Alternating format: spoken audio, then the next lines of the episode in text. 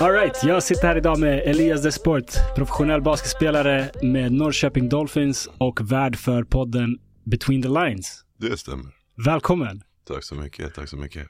Direkt från Norrköping. Mhm, All right. precis. Hoppa av tåget nyss. Vi, vi klämde in det här lite, lite snyggt eh, Mhm. i slutminuterna. Ehm, kul att ha dig här. Kul att ha dig här. Tack, kul att vara här. Du, du är den första på andra podcast-hosten jag har som gäst. Okej, Så det här ska bli lite intressant. För du, du, du är bekva, bekväm med att sitta och hosta poddar själv. Och det, Exakt. det tror jag ger lite mer dynamik här. ja exakt. Nu sitter jag på andra sidan av micken så det känns eh, Har du, som va- gäst. har du varit gäst i en podd förut? Ja, jag var gäst i eh, en av mina eh, vänners podd, eh, för detta kollegor som var på skola. Eh, Mm. Irene heter hon som har en bra podd, de pratar lite grann om olika ämnen. Mm. Lite mer faktabaserade saker. Ehm, men det var ungefär ett och ett halvt, två år sedan. Ehm, Okej. Men också jätteduktig faktiskt. Det är ganska kul. Jag, jag själv, nu vet jag inte i vilken ordning det här kommer sändas. Jag, eh, jag kanske inte ska säga det. Det jag får avslöja det något annat Mm, efter, efter att vi har stängt av mickarna. Mm. Men ehm, jag tänkte börja, börja någonstans från början. Mhm. Din eh, Instagram-profil, Mm. det är fyra flaggor där. Fyra flaggor, ja. Det är Sverige, USA, Kuba och Panama om jag inte Mhm. misstar Bra, mig. shit. du har gjort din research. Jag ska inte ljuga, jag behövde kolla upp Panama. Jag, Nej men det är bara kolla upp, vi osäker hade blandat ihop det där så jag är ändå Ehm. kudos to you. Så eh, hur, hur eh, gå- går det här flaggpusslet ihop? Flaggpusslet går ihop så att eh, det är egentligen det som är mitt ursprung. Min mamma är svensk då, jag är svensk, pappa är amerikan. Eh, men ingen är amerikan egentligen förutom ursprungsbefolkningen i USA egentligen om man ska vara riktigt korrekt. Så de, eh, min pappa då är från Kuba och Panama ursprungligen. Så min farmor är från Kuba och min farfar är från Panama. All right. Så jag har allt det där i mig. Härligt. Ja. Kuba, Panama, spanska i båda, eller hur? Precis. Eh, så ja, hela den sidan av familjen i stort sett pratar spanska. För pappa har tappat det. Eh, han har inte kvar det. Min faster pratar, farmor, farfar pratar flytande. Alltså, Mm. Så det är mycket spanska på den sidan. Du då? Vi har pratat lite grann. Eh, förstår mig om jag kan prata. Men Mm. det är pappas fel. Som sagt. Han, han, pratar, det blev bara engelska när jag var små. Det blev aldrig någon spanska. Så Ja. tyvärr. ja, det där är inte lätt. Om man, börjar, om man inte börjar i tid så kan det vara väldigt svårt att hinna ikapp det. Precis. Mm. Ja, synd. Synd att Mm. inte Ja nej verkligen, jag, jag önskar ibland, för jag har så många kompisar också som är latinos. Så det, Ja. så, ja, får inte prata om familjen såklart. Så jag ska kunna prata mer men Har du, sagt. har du försökt lära dig?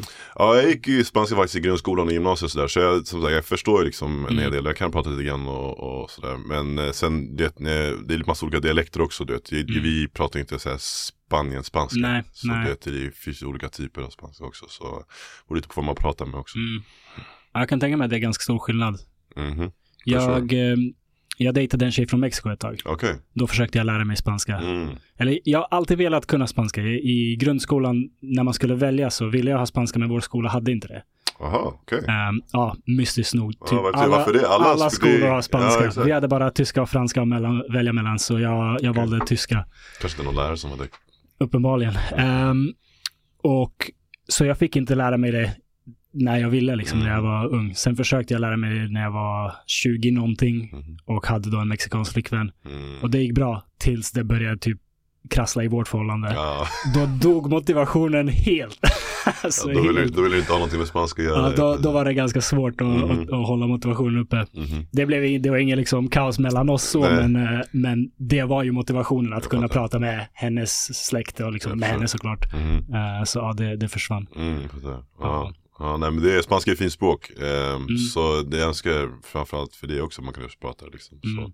Verkligen. Men nej tyvärr. Har du varit i Kuba, Panama? Nej, faktiskt inte. Ehm, jag, ehm, alltså Kuba, det är lite speciellt att resa dit och jag gärna vill åka dit, framför Panama också egentligen, men jag vill gärna vill åka dit med familjen. Jag skulle Mm. åka dit med min farmor i så fall.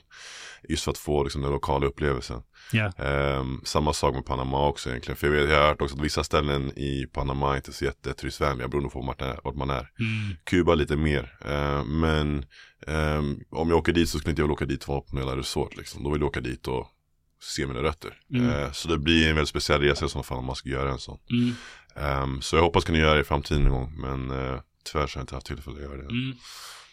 Ja, det, det måste vara, som du säger, väldigt speciell typ av resa när man Mm. upptäcker sina rötter på det Ja, sättet. exakt. Har, har dina släktingar koll på liksom eh, släktträdet bakåt? Hur länge de har, hur många generationer de har varit i de mest... Alltså jag vet ju, så jag, jag hade faktiskt turen att, att känna min gammel eh, farmor. Hon Mm. levde till hon blev 102 Oj, jävlar. tror jag. Exakt, så hon gick bort år 2000, var det 13 tror jag. Okej. Precis, någonstans där. Och eh, jag var på hennes sista födelsedag och hon har ju berättat lite grann, för hon hade väldigt starkt minne faktiskt. Alltså Mm. sjukt nog, även fast hon alltså, fysiskt sett liksom var gammal och liksom hade ont och Mm. knappt kunde röra sig. Alltså hennes minne var superskarpt. Så hon Häftigt. kunde berätta historier från, alltså när hon själv var liten, när min pappa var liten, hon var liten, liksom, så ganska starkt. Och jag vet att hon någonstans i familjen, jag visste inte om det var hennes mamma eller hennes mormor, jag kommer inte ihåg exakt, eh, var jude. Mm. Hon var väldigt ljus i hyn, hon hade så här fräknar och allting. Eh, svarta någon med ljus. Och så vill jag säga att eh, hon hade någon karib, någon annan karibiskt eh, land också, typ Jamaica något sånt där. Så Okej. därför jag har väldigt mycket blandning, alltså även långt bak i generationen. Det är väldigt så här, jag är mixad, alltså Ja. stupid av mixad. Du, du är poster child för framtiden. Ja, men lite så. lite så. Ehm, så. För hon kunde faktiskt inte spanska. Ehm, Mm. För jag vill säga att hon växte upp i, eh, hon växte upp i Panama, hon växte upp i, i eh, hon gick i en engelsk skola för hon växte upp nära kanalzonen och byggde Panamakanalen. Okej. Så då fanns det engelska skolor och spanska skolor. Engelska skolor var oftast bättre för det var oftast där Mm. alla eh, bosättare som hjälpte till att bygga kanalen Ja, fick gå i skolan. Ja. Så de hade mer resurser. Så jag tror att hon gick i en engelsk skola. okej. Ehm, så hennes spanska var inte så bra. Hon, pratade, hon, lät mer, hon hade mer patois faktiskt. Alltså såhär, Mm. som amerikansk dialekt när hon pratade engelska. Fan vad intressant. Har ni snackat om den tiden? Alltså lite grann. Eh, min faster med koll. För jag vet att min faster har faktiskt dokumenterat det här. Hon har Mm. typ spelat in och satt en kamera i, Ah, på, i nice. ansiktet och frågat henne en massa frågor. Jag har inte sett den än. Eh, men jag vet att det finns någonstans hemma hos henne i Det där USA. är ju ovärderligt. Ja, jag alltså. vet. Och Vilken hon, erfarenhet. Ja, exakt. Och hon har ju också liksom stories eh, Mm. som hon kan berätta. Men jag, jag vet inte alla detaljer exakt. Eh, Mm. Men det är något sånt vill jag säga. Är det något som man generellt ser på eh, i positiv dagar eller negativ? Det här med Panamakanalen och att det var USA som kom in och byggde det. Hur, hur pratar folk där om det? Liksom Eh. dina släktingar och så. Oh, bra, bra fråga. Jag tror att, eh, alltså, mm, jag tror väl inte att det kanske är, om man, alltså just då, på den tiden kanske det var någonting som såg som en, eh, ja, ett jobb kanske jag tänka mig. Mm. Så ändå, det är ändå ett, ett, något, ett företag eller land som ändå pumpar in resurser och ger Mm. folk chans till att jobba. Men när man tänker efter liksom, och, så kanske inte det är de mest de bästa vill- villkoren i alla fall. Såklart, såklart. Kanske folk som utnyttjas kan tänka mig. Mm. Och sen så, ja, så tror jag inte att Panama som land kanske inte hade så jättemycket att säga till om. USA har nog bestämt Nej. att lyssna, den här kanalen kommer byggas med eller Ja. utan er. Liksom. Om inte ni säger ja så kommer Mm. vi säga ja, typ. Fatta vad annorlunda det skulle vara att göra ett sånt projekt idag. Definitivt. När vi har internet och alla Mhm. har en kamera i, i fickan liksom. Mhm, Det, ja. det går inte att bara dra någonstans och Nej, nej, nej. nej, nej vi det- bygger det, det- här, vi äger det här, Ja, ni, 100%. ni får backa. Ja, exakt. Men eh, på den tiden så tror jag det, ja, man hade kanske inte samma kunskaper och Nej. tankesätt som har. Såklart, Mm. såklart. Mm. Men gud vad coolt att uh, gammelfarmor, Mm. var det Mm. farmor, Mm. ja, eh, levde igenom det och har Mm. liksom kunnat spela in Mhm. och, och sina tankar om det. Mm. Det är Mm. verkligen ovärderligt. Mm. Ehm, Okej, okej, men du är född i Sverige eller? Mhm. All right. Stockholm. Och ehm, USA då? Har du, har du varit, spenderat mycket tid där? Ja, jag pluggade faktiskt där i fyra år, så jag bodde där fyra år från 2012 till 2016. Mm. Ehm, och ehm, ja, gick på universitet helt enkelt, pluggade, spelade basket ehm, i New Jersey. Så um, sen har jag varit där mycket på besök under sommarna, så jag spelade, spenderade mycket tid där faktiskt, jag säga. All right. Hur var den upplevelsen? Eh, jättekul, alltså socialt jättekul. En av de roligaste perioderna i mitt liv skulle jag säga. Mm. Eh, träffar jättemycket kompisar som jag har kontakt med idag såklart. Mm. Många som gör jätte, alltså alla olika typer av yrken. Mm. Eh, allt från, jag har en polare nu som jag lärt känna det som säljer så vintage t-shirts till typ massa NBA och NFL-spelare. Typ, Nice. eh, en annan startar företag och jättebra för honom. Eh, så det blir ju så, man nätverkar med mycket folk liksom, och folk som sysslar med allt möjligt. Ehm, och eh, väldigt kul upplevelse att bara bo i USA överhuvudtaget. Eh, Mm. Fantastiskt faktiskt. Fett. Mhm. All right. Född och uppvuxen i Stockholm antar jag. Mhm. I, var, var i Stockholm? Så jag föddes i, i jag är uppväxt i Täby faktiskt, Mm, okej. norrort. Eh, flyttade till pappa i Abrahamsberg, Bromma när jag var 15 när jag började gymnasiet på Solna. Okej. Men majoriteten av tiden spenderade faktiskt i Täby skulle jag säga. Täby, eh, Tibblehallen. Ja. Jag, Stämmer. det, av alla hallar i Stockholm som jag har spelat i, och jag har spelat i så gott som alla hallar, Mm. tror jag inte jag tycker om någon hall mindre än Tibblehallen. Då måste jag fråga varför såklart. Jag, jag, kan, Det- jag kan någonstans, jag, jag tror jag vet var det här svaret kommer gå någonstans. Men jag ville höra din åsikt. okej, Mm. intressant. Mm. Ehm, det är då den där lilla nere i källaren jag Blå tänker hallen. på. Mm, Exakt. mhm. Vi, vi fick inte spela i den stora Nej, fina. nej det fick inte heller. Eh, bänkarna Mhm, är precis under enorma fönster. Ja, det, det är det jag tänkte på också. Mm. Alltså, jag fattar inte hur man tänker. Vintern, det är kallras. Man, det, det är som att man duschas i minusgrader luft Mhm, när man sitter på bänken, svettig, varm. mhm. Jag var alltid sjuk. Alltid sjuk efter matcher mot, mot Täby. Var det det du tänkte på? Alltså? Ja, det var lite så. Alltså, jag, eh, blåa hallen, alla säger blåa hallen. Alltså, det, vi tränade där så man blir lite van efter ett tag. Men Mm. Precis som du säger, just de där stora kallfönstren. Ja. Eh, det ligger i källaren. Ja. Så redan där är det ju kallt. Ja. Eh, alltså den var ju liksom, den är ju bara, alltså den är sunkig liksom. Ja. Det, det är ju så. Den, och den ser ut exakt likadan idag som den gjorde då. De har inte gjort mycket kan jag säga. Alltså så. överhuvudtaget, det är så. De har inte renoverat om någonting. Okej. Eh, den är ju alltså i keft skick måste Ja. jag säga. Det, det som var tröst dock var att Täbys 88 var inte så vassa, så vi, vi, Okej. va, vi vann ofta där borta. Jaha, wow, inte, jag måste tänka vilken årskull var det? 88, uh, ihåg. Det kan var. vara så att de hade två lag, något, något Ja. A-lag, något B-lag, jag vet inte, men vi, vi hade framgångar där. För vilka lag, vad spelade du då? Blackeberg. Du var i Blackeberg, ja Ja. okej just det, just det, just det. Ja fan, okej. Och vi hade inte framgångar mot många lag. jag kommer inte ihåg vilka som var 88 eh, Men okej, ja det stämmer säkert. Jag vet inte. Jag vet att 89-90 var ganska bra. Jag har ju sett 87 Mm. också var ganska duktiga. Mm. Men det kanske var så att det var ett, en Vi, årskull vi emellan. kanske bara mötte deras B-lag, för vi var, vi Ah, var, okej. vi var ingen höjdare nivå. okej, okej. Vilka, vem coachade dig i Blackeberg? Ehm, Ja, han med ganska många coacher. Uh, Marco hade vi som första coach. Kriakidis? Eh, nej, nej, nej, inte Marcos. Marco. ehm, Oh, ah, okej. kurd från Irak. Okej, nej. Ehm, jag vet inte. Sen hade vi en snubbe som heter Axel som var från uh, Skuru. Okej, inte heller. Ehm, Sören. Sören hört talas om. Ja, Mm. mm. Sören har hört talas om. Mm. Mhm. ja, ja, jag har hört talas om Sören. eh, Zlatan. Jaha, eh, okej. Vänta, Zlatan. Jaha, han coachar Blacken? Ja, Ja, bo. Shit, han Ja. studsar runt den där. alltså. så de, eh, är de vi hade. Jag Mm. glömmer säkert någon. Niklas Flärke hade vi ett tag. Okej. Ehm, mm, Okej. Men... men Vilken liga? ja, vilken liga. Ja. Vilken liga. Ehm, men eh, ja, så i Täby hade vi faktiskt framgångar minns jag i Okej. alla fall. Men, det, Men du var sjuk men mycket? hallen var katastrof. Mm, jag jag blev alltid sjuk efter Ja, det där. du kan tänka, jag tränade där typ fyra, fem gånger i veckan. Så, Ja. ja. Men eh, ja, på träningarna kanske man inte sitter på bänken lika mycket som True. när det är match och man byts Sant. ut och fram och Nej. tillbaka. Nej, det är sant. Men vi brukar Ja. träna ibland, vi var där i, femman, var vi kallade vi femma blåhallen, ibland var vi i Bergtorp också. Det var lite skönare för då närmare hem till Mm. mig och kommer ihåg. Det var som en stor så här typ gympasal kan man säga. Okej. Grundskola eller högstadieskola som hade gympasal. Eh, men det var ju framförallt de två, vi var typ Tibble eller Bergtorp. All right. Mm. När, eh, när började du spela basket? Eh, så jag började spela organ organisera basket var jag ungefär, fan gammal var jag?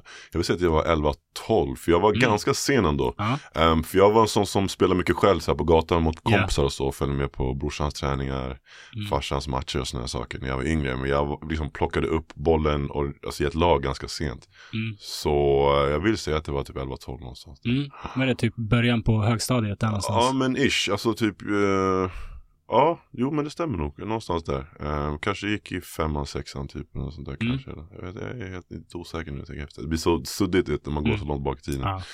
Eh, Det var liknande för mig. Jag, jag lirade mycket ute mm. med vänner och i, Mhm. sju, i sjuan började jag spela i Blackeberg Basket när några Okej. från en annan skola började i min klass och, Mm. som lirade där. Mm.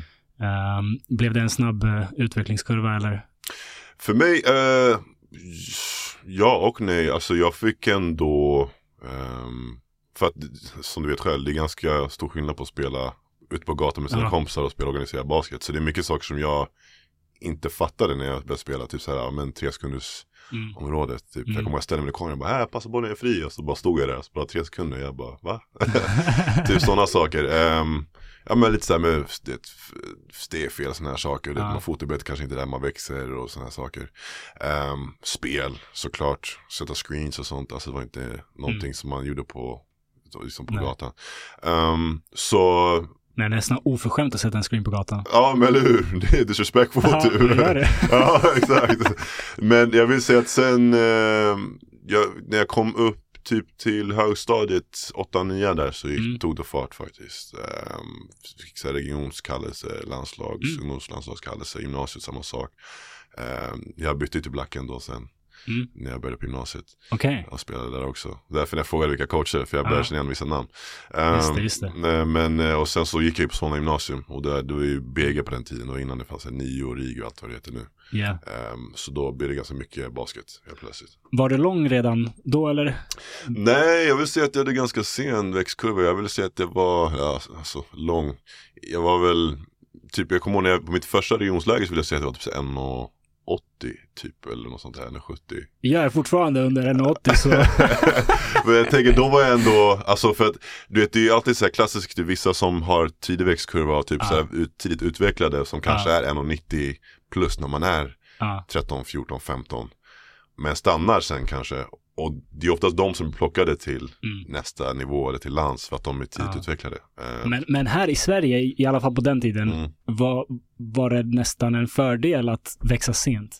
Eh, alltså det beror på hur man ser på det. Jag skulle säga i mitt fall så har det hjälpt mig en del eftersom att jag ändå varit tvungen att lära mig grunderna Exakt. som guard. Eh, för jag, jag spelade point guard när jag var liten. Mm. Så jag kommer att gick point guard-skola när jag spelade basket. Vi hade så extra mm. träningar man skulle lära sig så här, ja, men, spel och strategi, taktik mm. och du vet. För jag, för jag, minns folk i min ålder som var långa tidigt. Mm -hmm. Det var så här, men du, du behöver inte lära dig dribbla. Ja, exakt. Och så ställ dig under korgen. Ja, det där är fel. Det där är fel. För, för mig, jag tycker oavsett hur lång du är, mm. du måste kunna lära dig alla grunder. Alltså, sen så betyder inte det att du måste kunna liksom spela på trepoängslinjen och köra 40 olika dubbelkombinationer liksom så här. Mm. Men ja, men du måste ändå kunna pusha bollen, ta upp mm. bollen, dribbla, alltså så här, basic stuff. Ah. Um, så med det sagt så jag, eftersom att jag var då ganska sen i min växtkurva så liksom har jag ändå kunnat utvecklas från att spela till point guard till att spela eh, till forward eller ibland center, mm. eller ofta center. Um, så jag, jag har ju fortfarande kvar mycket av de här grejerna som, eller som guard, typ så här passningsinstinkt och så här, jag kan läsa spelet. Yeah. Uh, har jag kvar än idag. När blev du förälskad i basket? Ooh. Wow. Um, jag vill säga kanske, ja men högstadiet, gymnasiet skulle jag säga att det var så här man blev så här, shit okej, okay. för man spenderade så mycket tid liksom i mm. hallen och det var liksom kul, man såg fram emot träningar. Mm. Eh, träningarna var roliga, eh, men då var det lite annan grej, man, det var ju inte ett jobb. Mm. Så det är en annan typ av grej, det är ju mer en, en hobby eller intresse på den tiden också när man ja. är ungdom. Man gör det för att det är kul. Ja. Det är senare det blir mer seriöst än ett yrke, det är då det är så okej okay, shit, nu ska jag till jobbet, jag ska inte yeah gå och träffa polare och träna och spela och ha kul. Liksom. Det är en intressant övergång. Ja, definitivt. Det... Det, hela livet har det varit en liksom, hobby, en mm -hmm. kärlek som mm -hmm. man lägger sin liksom, fritid på. Mm -hmm. hur, hur är den övergången? Alltså, idag så, jag brukar säga att den är, eh, alltså största skillnaden på att spela professionellt och spela med ungdom är som sagt, det är ett jobb. Mm. Eh, och jag brukar säga att man ska tänka på en elitidrottares yrke precis som vilket yrke som helst. Även fast det skiljer sig i många olika aspekter. Men mm. eh, du kan ha bra dagar på jobbet, mm. du kan ha dåliga dagar på jobbet. Och det är exakt samma sak på planen. Eller mm. om du springer vilken idrott du än är. Eh, så det finns dagar där man inte har lust att gå till jobbet. Mm. Precis som vem som helst. Såklart. Och det är vissa dagar på jobbet som det går knas. Vissa dagar på jobbet som man inte kommer överens med sina kollegor. Mm. Vissa dagar som man inte kommer överens med sin chef. Och det, mm. förstår du? Och när man, när man, jag tror när man, när man sätter, eh, om man gör de jämförelserna så tror jag att det blir lättare att förstå. Så, ja mm. men shit, det stämmer ju faktiskt. Um, så övergången eh, för mig kom ju typ, jag säga när man kom till college. För att college styrs på mycket sätt som en professionell organisation. Mm. Okay. Det är mer av en business. Eh, det ska presteras. Eh, och det är mycket mer strukturerat än vad det är kanske i ungdomsbasket eller superettan, basrättan eller Mm. ja, men ligan skulle jag säga också till och med här Mm. i Sverige. Ehm, så när den övergången för mig var ganska tuff för det var så shit okej nu är det mer på riktigt liksom. Mm. Eh, folk liksom har sina yrken står på spel om inte Mm. du, vet, du produce. Hela karriärer till och med. Precis, Mm. karriäryrken och liksom allting. Det kan vara även som spelare så här, du vet, eh, dina minuter. Alltså Mm. oftast, jag kan säga oftast med Sverige så, jag, menar, jag fick gärna spela en del som ung och sen visst jag var duktig men Mm. det är sällan så att man alltså, inte får chansen beroende på vart man är för sits om man säger så. Vissa får Mm. ju, alltså jag skulle säga överlag så får man ändå spela någon gång, även, oavsett om det är typ så här, man är basketlettan, superettan Mm. eller ungdomsbasket. Man får chansen någon gång, du, du kan komma till college och inte röra planen. Ja. Alltså flera matcher i rad. Till exempel. Eh, Så, och det är så här vi, vi har hittat ett koncept som funkar just nu eller vad det nu än är. Det kan vara att coachen inte tycker om det spelsätt eller politiken. Alltså det finns många anledningar såklart. ja, gud ja. Så då, ja, då är det så. Då sitter du där liksom. På tal om att det är en business och det. Jag, jag satt och kollade på basket för eh, en vecka sedan eller så. Mhm. eh, med min tjej och ho- hon, hon är inte liksom basketspelare. Mhm. Och LeBron James typ, ja men så här stuka till foten eller någonting. Mhm. Och, och säcka ihop och hade ont. Mhm. Och jag sa till henne liksom, det där är en spelare som har stukat foten, ja. Mm. Men det här är också miljarder kronor. Mhm. Det, det är liksom Exakt. tusentals människor som just nu håller andan för att deras levebröd hänger på Mhm. just den spelaren. Sen är LeBron James LeBron James. Mm. Liksom. Det, det är väl ingen som bär lika mycket ekonomi som han Nej. gör. Precis. Men att tänka det, det, det är helt knäppt. Exakt, men det, det är exakt som du säger. Det är investerade pengar Mm. eh, på, på en spelare. Mm.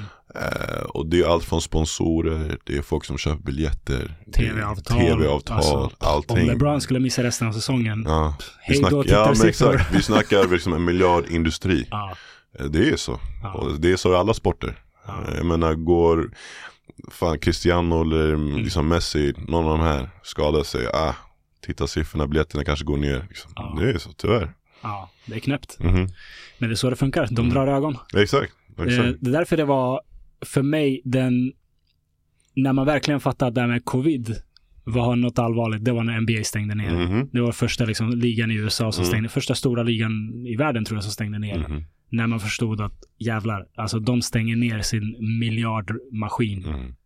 Då, är, då är det här någonting man behöver ta på allvar. Mm. Det, det, det kändes verkligen Ja, jag som vet, att det det var, då var- det blev äkta. Exakt, och det blev ju dominoeffekt sen i Ja. Europa. Vet jag, att, Ja. vet, att vet, liga efter liga efter liga började Ja. stänga ner.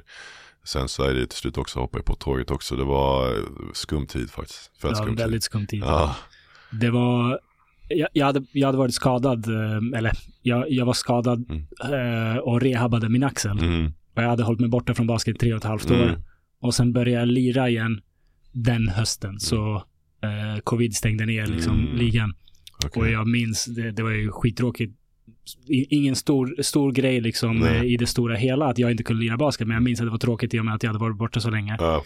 Och så var Sats Ursvik det enda stället där man fort, fortfarande kunde spela Just basket. det, just det. Eh, och du lirade där, där väl också några gånger? Ja, exakt. Jag brukade träna en hel del. Jag vet att jag var där då under, jag menar, för vi var ju där och började gamea faktiskt. Mm. Vi, ehm, det är sjukt, jag brukar säga det mycket i min podd också, men jag tror att det har varit några av de bästa gamesen någonsin. Mm. Alltså, jag vet att för länge sedan var det Fryshuset som var det spa-turbin eller pick-up games på somrarna. Mm.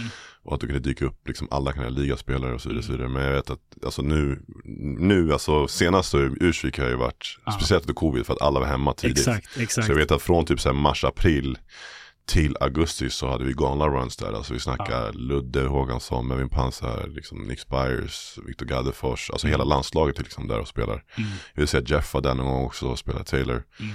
Eh, sen så var det typ folk som, alltså veteraner, OGs, Thomas Massamba de här som kanske Mm. hade ett, två år kvar innan de skulle lägga skorna på hyllan var där och spela. Ja. Eh, alltså vi kan ju ha så här 15-20 grabbar, alla som är från college, Ja. du vet high school kids coming up, eh, ligaspelare och du vet det var galna runs liksom. Ja.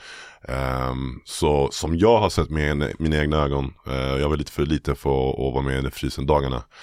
Men som jag har sett så är, tror jag att det var de bästa runsen i Sverige Period. Alltså jag kan inte, du, kan inte, du kan inte se någon annanstans i Sverige där du kan ha hela landslaget på plats och spela pickup under sommaren. I'm sorry. Det är, Nej, det var, nog, det var nog magiskt. Det, Mhm. det höll kärleken vid liv Mhm. medans det var stängt överallt annars. Exakt, exakt. Ja. För man hade ju typ inga andra, alltså det är själv svårt att komma in i hallar Ja, i gud, ja. Stockholm på, Gud, på sommaren speciellt. Så det fanns ju typ inga alternativ. Så vi hade lite tur också med att vi kände, eller lärde känna hon eh, Marie då, som var platschef. Mm, Mm, Eh, till Marie. Eh, men Artin var ju där också och jobbade då. Så han kunde ju liksom lösa lite, lite halvtider åt Mm. oss. Eh, och jag menar det var ju clutch. Vi har ju gym där, du har hallen där liksom. Så vi kunde ju träna, hade någonstans att träna under hela, hela våren och hela sommaren. Så Mm. det var egentligen perfekt alltså.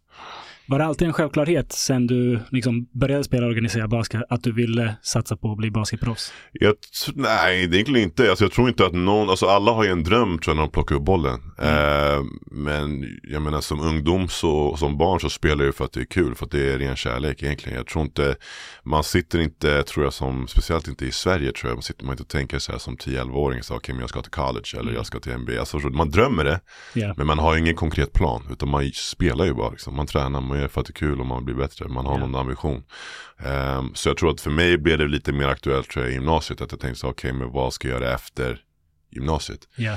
För då var det också typ vissa ligaklubbar som började dra igen och var så, ah, Mm. men hej, typ Solna Vikings vet jag på den tiden bland annat var lite intresserade. Ehm, Men ligaspelet var lite annorlunda på den tiden, alltså Mm. kontra idag. För då, ligan var ju känd för att inte ge unga spelare chansen. Mm. Ehm, Jag vet att, ta någon som Alexander Lindqvist till exempel. Eh, han var ju tvungen att nöta mycket i bänken innan han fick sin första chans liksom. Ja. Och var tvungen att hoppa klubb, liksom bytte Nässjö, Uppsala och så vidare för att hitta sin väg. Eh, och det har ju funkat bra liksom, nu om man kollar i långa loppet, men det tog ju ett tag för att komma dit. Mm. Eh, idag är det väldigt annorlunda skulle jag säga, det är många unga som får chansen redan tidigt. Alltså när de går gymnasiet, 18, 19, 20 liksom nu och kan få spela liksom. Ja. Ehm, så ehm, jag var lite så här, ligan var kanske inte någonting som jag såg som var så här jätteattraktivt just då. Mm. Jag var lite mer så här, okej men fan USA skulle vara nice. Mm. Eh, och så och blev det ju så till slut. Hur, eh, hur kommer det sig att det blev så? Eh, så jag hade på den tiden, det här är också, mind you, vi snackar 2010-11, så det här är lite innan sociala medier boomen som finns nu. Eh, Ja. Instagram, vi hade Facebook fanns ju då, men hela den här YouTube, Twitter och allt det här, uh, TikTok.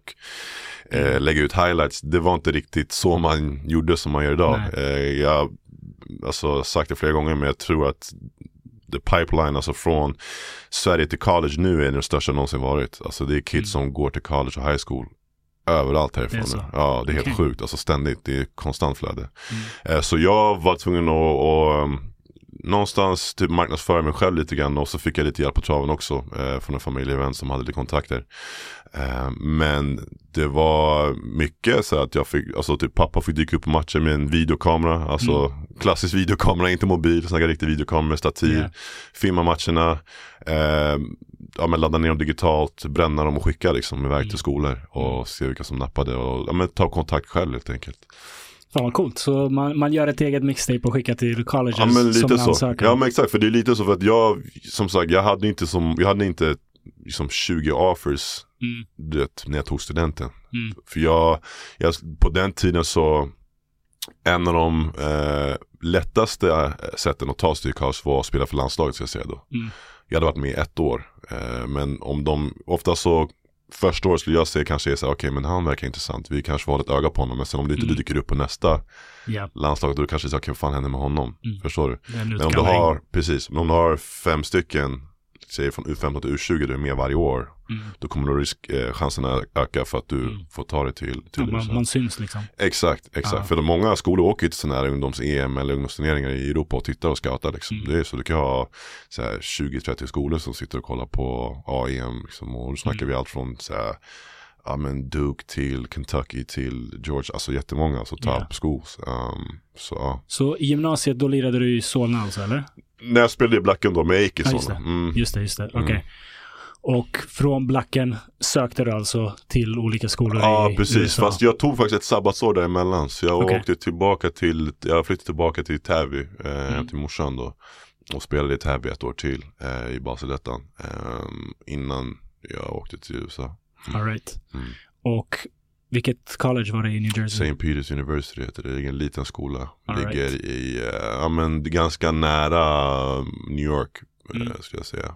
Vad är det för eh, division? Det var D1. Mm. Det var D1. Fan fett. Mm. Ja, det var, det var häftigt, det var en häftig upplevelse definitivt. Hur eh, var konkurrensen där? Var det svårt att få spel, Ja, speltid? hård konkurrens. Ja. Jättehård konkurrens. För att, ursäkta, basket, basketen är väldigt annorlunda där. Mm. Eh, från vad jag var van vid. Eh, framförallt så, eh, jag kom dit som, jag ska säga, 4-3 skulle jag säga. Det var Mm. mina framf- alltså, främsta positioner som jag spelade. Och så när jag kom dit så fick, hade jag en coach som jag inte kanske så ett stort fan av idag Mm. eller då. Som ville göra mig till en femma strictly. Eh, Okej. Så jag var tvungen att, att ändra mitt game väldigt mycket och lära mig en Mm. ny typ av basket. Hur lång är du? 2-4. 2-4. Mm. Det är inte jättestort för en femma. Inte alls. Nu är det väldigt så att man ska spela småboll och sådana här saker. Mm. Så det funkar idag. Men du vet, när vi spelar i Europa nu, vi möter andra lag som har fem Mm. år som är 2-10. Exakt. Du vet, det blir svårt. Ja. men ehm, så ehm, det var jättehård konkurrens. Jag menar, vi möter spelare som spelar ute i Europa idag på, liksom, kan vara Euroleague-nivå, liksom strax under Euroleague, Mm. vissa NBA, så har haft NBA-chanser. Mm. Eh, så det är klart, det var galen konkurrens. Fett. Mhm.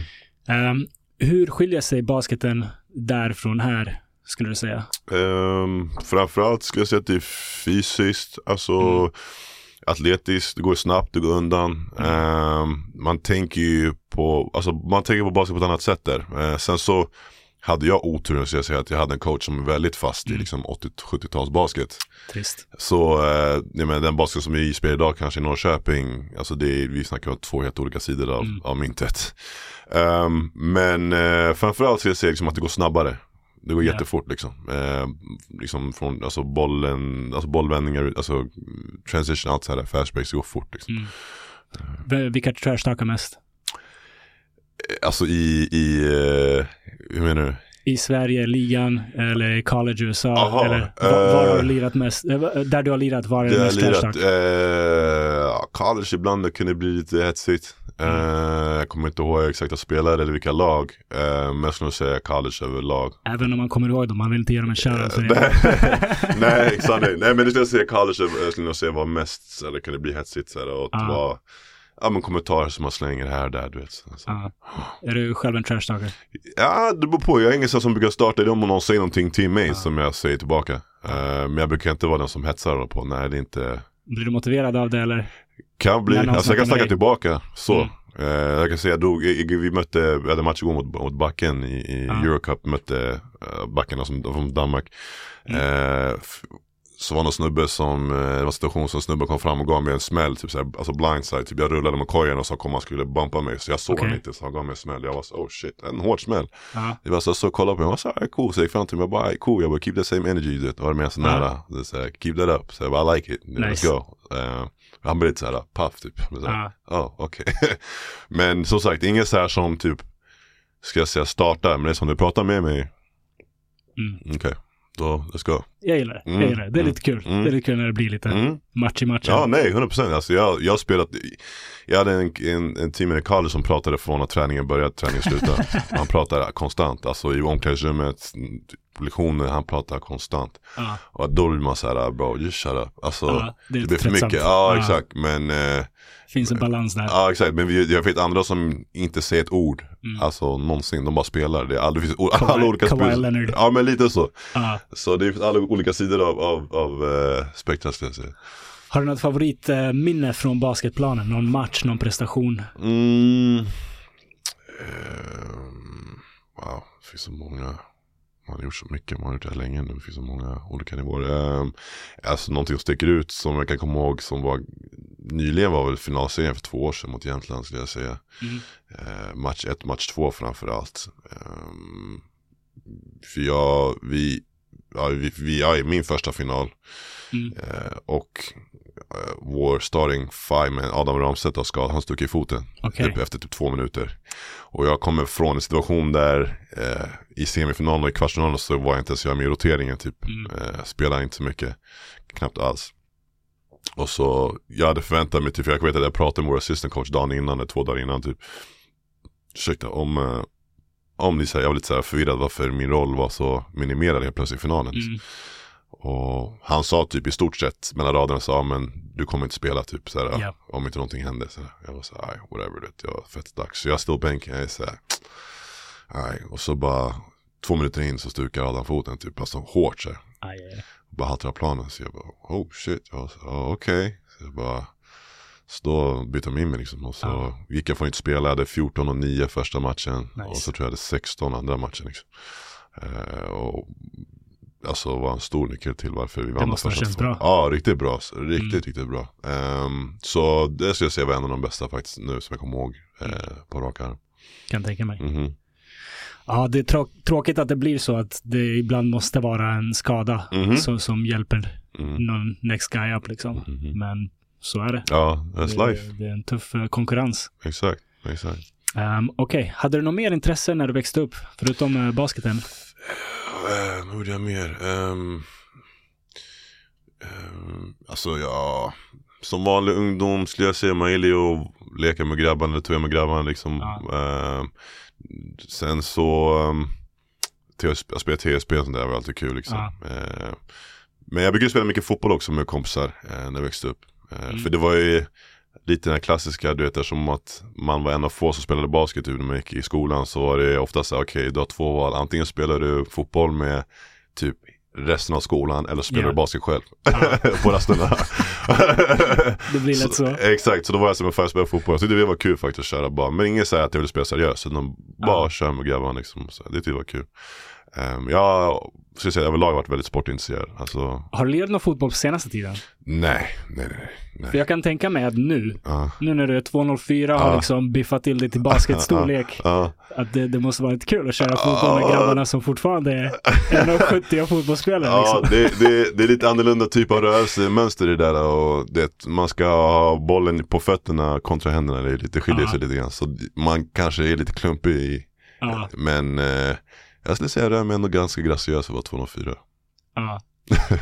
ja det, fan, jag tror, var det inte du och Jakoba tror jag i din podd som snackade om det? Att det, det är mycket lättare som basketspelare att spela fotboll än som fotbollsspelare att spela Ja, basket. 100 procent. Ja, 100 procent, definitivt. 100 procent. Definitivt, för jag, när, man ser, när man ser fotbollsspelare, Ja, för så här, basketspelare har ändå ett hum om fotboll. ja, Fotbollsspelare har ingen hum om basket. ja, Och alltså basketspelare rent fysiskt, vi är ju atletiska, vi kan Ja. röra oss, vi är starka. Så det, det där saknar inte vi. nej, Fotbollsspelare är lika så, men alltså de har inte samma typ av, ska man säga, eh, bollkänsla i händerna. Så det Mm. blir ju rätt flummigt. mm. Alltså, Och rörelsemönstret. rörelsemönstret blir jätteskevt. Alltså, man ser, när en fotbollsspelare ställer sig på basketplanen, man Det- ser på fem sekunder, Direkt. ah, det där är Ja. en fotbollsspelare. De börjar liksom kasta bollen som de ser. De skjuter, de kastar och så bara typ så här. Ja, Eh, nej men det, det skiljer sig väldigt mycket ska jag säga. Så eh, jag håller med 100%. Vi, Eh. vi kan göra deras jobb, de kan inte göra vårt jobb. jag, jag började garva fin när jag hörde det ert, eh, ert eh, snack, ditt Ja. snack med Jakoba. Ja, men det stämmer. Man känner igen den där spelaren Ja, direkt, fotbollsspelaren. 100%, Alltså. 100% eller bandyspelaren eller du vet, så bara Ja. layup, så bara Kobe. Yeah. Jag blir alltid ledsen när jag stöter på en bandyspelare som är såhär 205. Har du sett ett bandyspel som är 205? Ja, så Wow. jag har sett många bandyspelare som är långa och det är såhär, okej, en 1,95 och, och två Okej. meter. Och det är såhär, vad gör du? Varför slösar du på? Ah, wow. vet, vet du vad jag hade kunnat göra med den här längden? Jag har aldrig, tror jag aldrig sett någon bandyspelare som har 205. Jag har sett många, de måste ha specialgjorda klubbor också, för Ja, vanliga klubbor är för mig. korta för dem också. Ja, jag, Fattar vilket slöseri. jag tycker bara det är komiskt att bandyspelare hatar på basket. Jag tycker det är... Det är en konkurrens, för de hade alltid sina eh, Sargar. sargar Ja. på, på, i hallen och så kommer man, man vill träna och de ska Ja, ta ner dem och jag bara, ah. Men de var alltid, jag tycker bandyspelare, det spelar mycket i skolan och de säger åh men basket är en fjollsport. Man får det, det är såhär, barnen springer med jävla, jävla plast fucking svärd. Och såhär, du ska säga till mig med Ja, ja, du ska säga till mig att vi, att vi spelar en fjollsport och ni springer, det är så, här, kom igen. Alltså låt oss vara lite realistiska. det, Att basket är en fjollsport, eh, det, det är rätt många som Ja, inte spelar basket som tror det. Ja, det vet. De är antagligen för att fouls kommer så lätt när man liksom touchar ja, varandra. ja, men det är en annan typ av fysisk alltid det är så här, kolla på hur basketspelare är byggda. Ja exakt, men det är en Det- annan det typ av det. Det är en annan typ av eh, Alltså fysisk ska man säga, kontakt. Alltså vi är Mm. mycket i luften. Ja. Och där kan det vara mycket kontakt som helst. Under Ja. korgen om bollen är liksom på ringen, kontakt. Mm. Sen är vi kontakt liksom när vi slidar och så här. Men det handlar ju mycket om att spela Alltså ta folk som, alltså i bröstet. Alltså man, Exakt. istället för att bara slå. Ja. Och det, alltså jag menar, det är samma sak i vilken sport som helst. Hade jag slagit någon och hackat någon Ja. rakt över bröstet i fotboll, inte som att de bara, ah, bra, Ja. fortsätt spela. Alltså det är så. Förutom handboll, där får de göra vad fan de Ja, vill det. handboll är- Jag fattar inte handboll. Nej, jag alltså. fattar inte heller handboll alltså. Det är fett det, oklart. det roliga är också att ingen blir någonsin arg. Nej, exakt. De tar tag i varandra, Ja, slänger sliter, varandra, jag det är spikad. Ja. foul och så bara ah, upp och Ja, spela. ja, exakt. Nej, I det är de flesta andra sporter är det så här, okej nu är det dags att slåss. Mm. Ja, nej, du, du tar inte tag i mig och slänger ner mig. exakt. Liksom. Ja. Nej, det stämmer faktiskt när du säger det. Ja, jävligt intressant sport, handboll. Ja. Um, okej, så lite fotboll, lite basket. Mm. Du har skrivit en del också. Ja, det har jag. Eh, det var ett tag sedan nu dock. Eh, Mm. Jag lagt det lite grann på hyllan. Eh, men det var ett tag som jag var väldigt aktiv. Mm. Och du har skrivit om liksom samhällsämnen eller vad man ska säga. Mycket. Aktuella alltså. kulturella frågor och så. Ja, jag har skrivit om allt från alltså samhällskulturella frågor, Mm. politiska frågor. ehm, alltså egentligen handlar det mycket om mina egna åsikter och tankar. Mm. Ehm, När kom det här in i bilden? Har du alltid varit liksom, Alltså- intresserad av den typen av frågor eller? Mm, ja och nej. Jag skulle säga att desto äldre jag blev och desto mer medveten jag blev skulle jag säga att jag också blir mer medveten om samhället överlag. Liksom hur det Mm. funkar, strukturer och sådana saker och vad, vilken plats man har i samhället. Liksom. Ehm, och det behöver inte vara att man är superintresserad av politik. Jag är ganska intresserad av politik på olika sätt. Mm. Ehm, och har ändå ett hum om liksom, hur saker och ting funkar. Liksom, och, ehm, men sen har jag också haft väldigt ett lätt för att skriva. Mm. Det kom från alltså, grundskolan i stort sett. Mm. Det kom ganska naturligt. Liksom. En idé och så var det penna och papper så var det Nice. klart. Liksom. I vilken form har du skrivit? Har du liksom haft en egen blogg eller vad, vad har Mm. varit din främsta? Ja exakt, så jag bloggade, eh, jag har, den ligger uppe fortfarande, det är bara att jag inte, som sagt, den ligger på is. Mm. Ehm, men jag började blogga när jag spelade i Portugal 2017. Uh, det var då jag började skriva och det var mer som en liten sidgrej för att få tiden att gå egentligen. Mm. Det var ingenting som var superseriöst. Jag kunde skriva om så här, äh, jag ska inte låta för sig men så här, tja tja bloggen, lite sådär som Yeah, yeah. typ de här Kensan de här gjorde back in the Ah. days liksom. Då skrev om jätteointressanta saker, typ så, men idag gjorde jag det här och det här. Men jag, jag kom också på sen att det blir ganska långtråkigt och sådär, alltså och läsa om samma sak, så okej men idag gjorde jag det här, idag gjorde jag si, idag käkade jag, det blir så okej men Mm. fan, låt mig prata om någonting som kanske väcker känslor och väcker Mm. intresse av folk som kanske kan Ja men bli som en krönika eller en insändare istället. Mm. Ehm, så då började jag prata om typ såhär Ja men basket, alltså hur du spelar utomlands, liksom den upplevelsen för folk som kanske inte känner igen det, hur det kan vara liksom eh, eh, Ja men att spela college, den upplevelsen Mm. kontra Sverige till exempel eller min personliga resa inom sporten, alltså sådana här saker. Mm. Ehm, och sen har det bara utvecklats.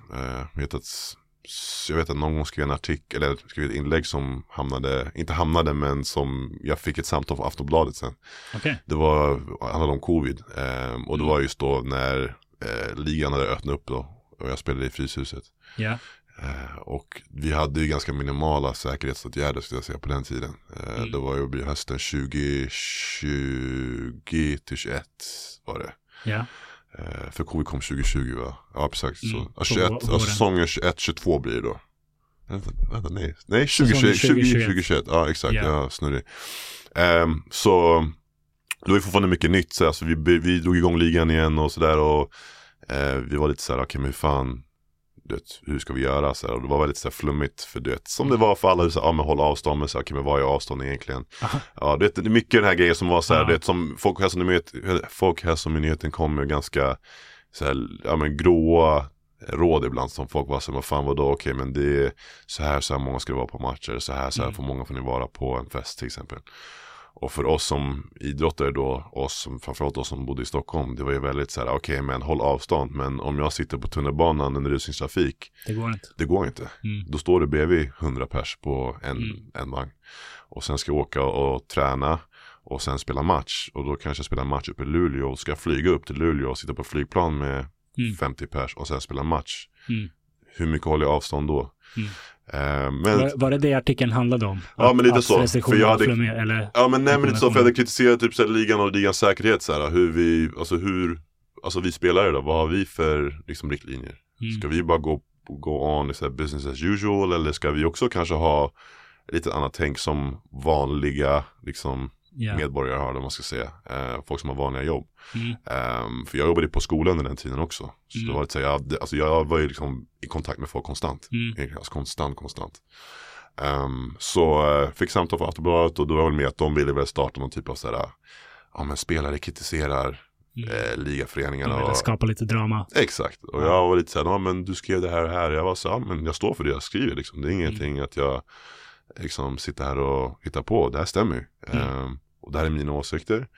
Och jag menar, det, vi lever med en speciell tid just nu och jag var lite mer såhär, ja men shit om man kanske inte kan lista ut säkerheten då kanske man borde ta en paus och försöka lista ut så okej men det här och det här kan vi göra. Mm. För jag hade också då pratat med andra som spelade utomlands och de hade ju så här att de testades varje dag. Mm. Eh, de spelade i bubblor, de var tvungna att gå in via separata entréer. Alltså de hade riktiga så här, Mm. alltså verkligen uttänkta åtgärder och så här, planer för hur de skulle handskas med det. Sverige var ju ganska flummigt, det vet Mm. ju. Alltså folk kom hit och var så här, wow, you know, Mm. det är fantastiskt, det är öppet här, du vet. Vi var ju en av få som inte stängde ner. Mm. Ehm, så ehm, På gott och ont. på gott och ont, Verkligen. exakt. men eh, ja, nej, men så det var lite det. Så jag, som sagt, nu skriver jag inte på, jag har inte gjort det på ett tag, men eh, kanske ta upp det igen. Blev det mycket backlash för den artikeln eller? Nej, alltså folk har väl med till viss del. Eh, de hade intervjuat någon från förbundet också liksom och eh, Mm. frågat lite föl- uppföljande frågor.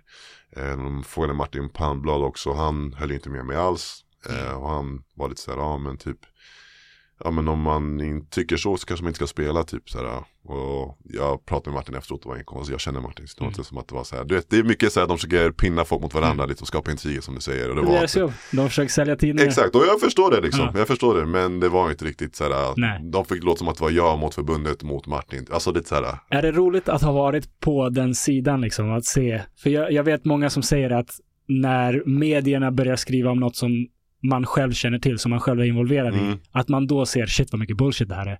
jo, nej men jag blev lite såhär, okej, nu har ni försökt att göra en Ja. grej, alltså göra en, en höna av en fjäder. Ja. Eh, liksom och få det som att det är jag som säger såhär, ja ah, men stäng ner ligan, ni, Ja. folk dör, alltså så ofta så. Elias kallar det Ja, ligan. exakt. Så lite så var jag. tror den, den, artikeln ligger uppe för fan när man googlar Elias Dashboard, Aftonbladet, någonting. Ja. Kommer upp någonstans där. Men ja, det, jag blev lite så okej, wow, media i ett nötskal. Om man Ja. säger så. Verkligen. Mm. Eh, finns det någonting du har skrivit som har berört folk mycket, som, som du är särskilt stolt över? Eh, ja, psykisk ohälsa skulle jag säga. Mm. Eh, men det, det och ehm, jag skulle säga rasism också. Mm. Ehm, de två ämnena. Ska vi börja med psykisk ohälsa? Vad, Sure. vad handlade det om? Vad har du skrivit om? Nej men jag, jag skriver mer om, om min personliga alltså, Mm. resa med och, och ehm, panikattacker och sånt, sånt som jag har gått igenom egentligen. Eh, var väldigt blottande skulle jag säga och eh, folk tog till sig det eh, Mm. verkligen och kunde relatera till det på må- många plan. Folk hörde av sig och var så här, fan gått igenom liknande och så vidare. Och så, Mm. vidare. Ehm, så då var det egentligen. Jag har också gått igenom det. Mm. Och jag alla har igenom det. exakt samma erfarenhet att Mhm. när jag började prata om det, Mm. jävlar vad många andra som hörde av sig, Mm. folk i min vänskapskrets som hörde av sig och delade med sig av saker de mådde dåligt kring. Mhm. Och fan vad det kändes viktigt då. Mhm. Så det är något som kommit upp många gånger här på podden, att, Mm. att man pratar om psykisk hälsa, psykisk ohälsa för Mm. att jag, jag vill lyfta de frågorna. Mm. Det, det finns alltid någon som lyssnar som går igenom något liknande och 100%. det, det definitivt det som hjälpte mig var att prata med folk som hade Mm. eh, gått igenom liknande och man kände att man inte var ensam. Mm. Exakt, och det, med, det är en grej som jag har eh, eh, som jag har förstått också med tiden att alla är inte mottagliga för att prata om det heller. Nej. Det kan ju vara så att du pratar med någon som inte alls kan relatera till vad du För jag var en sån också som inte fattade liksom, det begreppet Mm. eller ens vad det handlar om. Mm. Ehm, tills jag Ursäkta, tills jag själv gick igenom det. Ehm, Mm. För jag hade också kompisar liksom då, jag vet jag hade en kompis i Kader som gick igenom eh, liknande och jag, och jag förstod inte riktigt vad hon höll på med. Nej. Typ, när hon fick panikattacker framför mig och så vad gör du typ? Aha. Det Nej, man, man fattar inte när innan man har fattar- gått igenom nej, det exakt, själv. och sen när Ja. jag själv hände mig så då var jag så shit okej nu förstår jag verkligen. Mm. Eh, Men jag vet ju också, det är viss, vissa i min vänkrets jag kan prata med om, Mm. vissa förstår inte alls och det, så det är okej. Alltså, man kan inte tvinga någon att förstå det, det är, Mm. det är som det är liksom. Just panikattack är verkligen så här ett mysterium om man inte har upplevt det. För Mhm. att det är verkligen ingenting som händer. Nej, egentligen det är det. det Egentligen är det verkligen ingenting som händer. Men någonting. Exakt, Nej, men det, det är, så, huvudet, jag liksom. brukar beskriva det som en fake hjärtattack typ. Ja. För det var det jag trodde jag fick första gången, Ja. jag hade min första panikattack. Men ehm, ja, Hur, hur kommer det sig om du är bekväm att pra- prata om det? Vad, vad händer dig?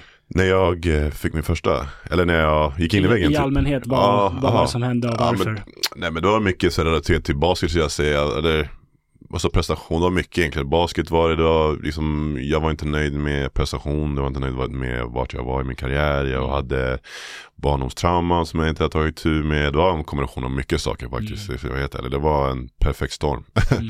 Och ehm, till slut så ehm, ja, rann bägaren över och så kom min första panikattack liksom. Mm.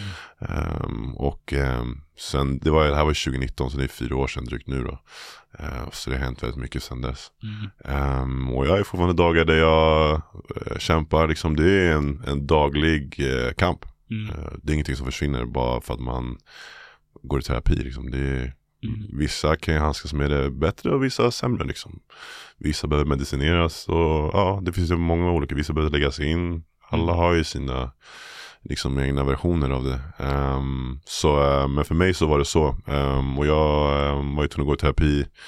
Jag tog ju ett sabbatsår från basketen Mm. och var tvungen att liksom verkligen gräva i mig själv. Mm. Så att säga för att ta itu med de här sakerna. Vad var, vad ska man säga, nyckeln till att bli bättre i ditt fall? Eh, terapi. Terapi, prata Ja. med folk. Terapi. Ja, men en terapeut framförallt. Mm, mm. Alltså, eh, sen såklart stöd och sådär från vänner och familj är superviktigt också. Men Mm. för mig var det framförallt tera- terapi. Mm. Vad var det med det som eh, var så effektivt? För att terapi tillåter dig själv att lära dig om dig själv. Mm. Alltså det är så. Du, och terapi är ju också eh, du, du blottas alltså för dig själv. Du blottar dig själv liksom. Och Mm. du lär känna dig själv och hitta dig själv och förstå varför du är som du är. Ja. Eh, och det är inte bekvämt. Mm. Det är det inte. Alltså Mm. terapi ska inte vara bekvämt. Det ska vara jätteobekvämt. Du ska liksom få en spegel i ansiktet där du sitter och gräver i dig själv. Mm. Och tyvärr så kommer det upp, oftast upp saker som inte är så bekväma. Ja. Saker som är, eh, som du kanske har tryckt undan omedvetet. Mm. Som kanske sitter någonstans liksom omedvetet i, i skallen och eh, som du har grävt ner totalt. Och så kommer det upp till ytan och så får du en reaktion på det liksom. Mm. Ehm, och när du får det ur dig så är det, kan det vara skönt men det är inte Mm. lätt. Nej, nej. Eh, det blir ju oftast, jag vet från min erfarenhet, jag vet att när jag hade mina ska man säga, bästa sessions av terapi inom situationstecken. Då var det när jag typ var som trasigast när jag gick därifrån. Ja. För då hade jag grävt så mycket i mig själv att det kom upp så mycket saker till ytan som Mm. jag var så här, shit, okej nu är jag helt förstörd för jag har gråtit floder och liksom var helt slut. Men då var jag också så här, shit, okej nu förstår jag också saker och ting på ett annat sätt. Då vet man vilka bitar man behöver pussla ihop liksom. Exakt, och Mm. man blir ju medveten på ett annat sätt också när man lär känna sig själv på det sättet. Liksom, och man får en helt annan typ av insikt. Ja, det är intressant. Eh, jag gick igenom en depression skulle jag kalla det. Mhm. Ett par år från 23 till 25 års åldern. Mm. Och jag skulle aldrig byta ut det mot något. Mm. Även om det sög. Mhm. Så man lär inte känna sig själv på den nivån som man gör när man mår dåligt. Mhm. För när man mår bra, man lever livet. Mm. Det, det är nice. Man Mm. går runt och gör sin grej och, och, och allt är frid och fröjd. Mm. Men när man mår dåligt, då måste man gräva i varför mår jag dåligt? Mhm. Och det är då man verkligen liksom nystar upp saker och ting och, och lär sig förstå 100%. vad, är det egentligen Mm. som händer och vad, vad driver mig? Varför Mm. är jag ledsen? Och så vidare. Värdefullt som fan. Mhm. Men som du säger, det är inte kul. Det är inte kul och det är inte Ja. lätt. Det är riktigt gruviga dagar, riktigt mörka Mm. dagar ibland. Eh, men det är en del av det. Mår du bättre idag? Det skulle jag säga, jag har haft en lite svacka nu. Ehm, jag, jag är mer medveten om det men jag tror jag ska ta kontakt med min terapeut igen faktiskt. Ehm, för jag vet också att hon har också sagt liksom att ibland så får man återfall. Mm. Och jag tror att jag hamnar lite svacka nu för, ja men nu den här på hösten har varit riktigt tuff faktiskt. Det, I Sverige, hösten, vintern, det, det är Exakt, inte, det kan är trycka inte igång jätteovanligt. Nej, det kan trycka igång mycket men Ja. jag, jag, ehm, jag måste lita tillbaka lite grann till, eh, till, eh, till henne och ta kontakt tänker jag Mm. och komma ur den här eh, svackan. Ehm, Mm. Men jag, jag skulle säga att största skillnaden idag är väl att jag är medveten om mitt mående mer på ett Ja. annat sätt och med det, inte för att det betyder att jag alltid kan handskas med det, för ibland så Mm. gräver jag ner mig också Mm. och isolerar mig själv och så vidare. Och, så vidare. Eh, och det är både från, från vänner och familj tyvärr och det är någonting som jag måste bli bättre på. Men eh, eh, jag, jag, jag är medveten om mitt mående, när jag liksom känner igen mina triggers, jag Mm. känner igen liksom mina känslor också. Mm. Skitbra. Så då vet man vad det är. Man får också verktyg. Jag tänker på panikattacker. Alltså, när jag lärde mig hur mycket man kan lösa med bara fokuserad andning. Mhm. Vilken skillnad Mhm, alltså. mhm, Jävlar. mm. Då, sen dess har jag inte haft, eller jag, jag, jag har någon gång haft känningar att Mm. något är på gång. Mm. Och så bara, ah, där, där är den. Och så tar jag, fokuserar på min andning ett tag, djupa, lugna andetag. Och så försvinner det. Exakt, Och det är en sån där grej som är så enkel. exakt. Det, det är liksom, ja, fokusera på din andning. Ja, okej, Superviktigt. soft. Mm. Var det allt? Superviktigt. Uh, sjukt, eh, sjukt Mm. viktigt verktyg. Mhm. Ehm, ja, men glad att du mår bättre och Mm. det låter som att du ändå har koll på läget Mm. på, på ett annat sätt nu som, än förut kanske. Definitivt. Underbart. Mhm. Rasism sa du. Mhm. Är vi för eller emot? Eh, ja, jag är starkt emot Måste jag säga. Med tanke på Ja, min bakgrund och hur jag ser låter ut bra. och så vidare. Bra. Eh, nej men, ehm, ja rasism, jag har pratat en del om det. Ehm, och ehm, jag, menar, jag har varit med och protesterat, jag har varit Mm. med i olika projekt. Ehm, jag skulle säga att jag jobbar aktivt emot det. Mm. Eh, och ehm, ja, så att med min bakgrund och sådär, och var jag kommer ifrån och hur min pappa ser ut och hur jag ser ut och så vidare så ehm, det är ganska självklart liksom. Och Mm. Sen får man inte glömma också att jag bodde i USA, i USA under en tid, Mm. liksom, jag flyttade därifrån 2016. Ja. Och vi alla vet ju vad som hände hösten 2016. Inget? Var det något märkvärdigt eller? ja, det kom en orange snubbe in i Vita huset helt plötsligt. Ehm, Skakade om lite. exakt, skakade om världen lite grann. Mm. Och jag tror att vi, får, vi ser fortfarande dominoeffekter av det idag. Jag vet nu Mm. Argentina fick ju en, en någon snubbe som var en argentinsk version, version av, av, Mm. av eh, Trump. Och sen också vet jag Brasilien hade något liknande. Mm. Europa ser vi en våg av, av högerextrema eh, partier och ledare som tar över. Mm. Holland, Holland nu senast vet jag hade val och hade tydligen något, något, något eh, högerextremt parti som fått majoritet. Mm. Men ehm, så jag fick ju se first hand liksom eh, under den tiden hur USA liksom var på väg åt det hållet. Ja. För jag, det, jag var verkligen av båda sidor av myntet för att jag, var, jag röstade faktiskt, jag är amerikansk medborgare så jag röstade Mm, 2012 okej. första gången på Obamas andra term. Ja.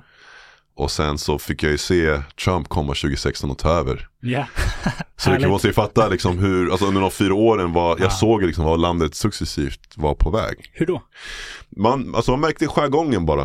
Eh, jargongen på, på tv, jargong, eh, liksom händelser. ehm, det var ju mycket, eh, alltså USA, man måste också förstå att USA som land historiskt sett är byggt på rasism. Mm.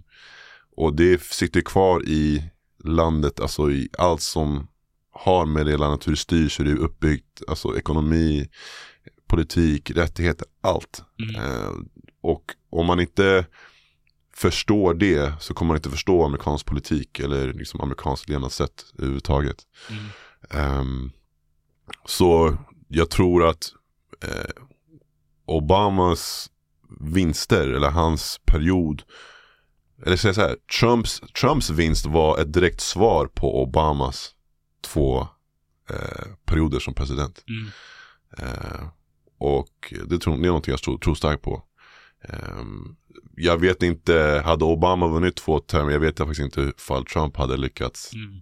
ta eh, president. Och du menar att det är liksom en motreaktion mot att den första Svart president. svarta presidenten 100%, var... Mm, exakt, för att- Intressant. USA är också lite grann som man hör, man har ju samma typ av jargong här i Sverige också. Liksom. Vi håller på att förlora vårt land. Mm. Vilka är vi? Mm. Förstår du? Ja, gör, det, Sverige ska vara svenskt liksom. Det, Ja. Man hör samma jargong överallt i Europa och i världen. Liksom. USA är inte, de är inte nya med den jargongen. Det var samma Mm. typ av jargong man hörde på 40-talet, 30-talet när, innan andra världskriget. Alltså, om vi ska vara helt ärliga. Liksom. Mm. Ja, Tyskland ska vara tyst liksom. Ut med alla andra Mm. i stort sett. Liksom. Judar eller vilka det nu var. Mm. Eh, Det är tyvärr det är, det är så det har varit. Liksom. Det är, det är inget, alla de här grejerna, historien, det å- återupprepar sig. Liksom. Mm. Det, är så, det är samma typ av tricks och, trick, eh, och, och tips som man använder idag som man gjorde för 100 år sedan, för 50 år sedan. Liksom. Så eh, ja, Tror du vi är på väg mot något tråkigt i Sverige, i världen? eh, världen är tråkig nu så jag säger. Mm. Tyvärr, världen är, vi- alltså, ja, världen är kaos. Och Vart Mm. man tittar är det ju, alltså Ukraina, Ryssland, Israel, Palestina. Mm. Även fast Israel och Palestina är en konflikt som har pågått i 70 år typ. Mm. Eller även innan det. Vissa Mm. hävdar ju, liksom man kan läsa i Bibeln från konflikter liksom Mm. från tusen år sedan. Eh, mellan Israel och, och Palestina, eller just i den regionen. Ja. Eh, men eh, jag, alltså, jag vet inte hur det kan bli mycket värre än så här. Det är ju som om det ska vara tredje världskrig. Det är väl det som är det. Det, det kan bli värre än så här. Exakt, det, tror skulle vara det sämsta i sådana fall. Men, Ja. Eller kärnvapenkrig typ. Mm. Men Mm. just nu är vi på ett ganska mörkt ställe i, i tids... Är du hoppfull att det vänder? Ja, någon gång. Mm. Men just nu, jag vet inte riktigt vad. Det är så mycket skit just nu.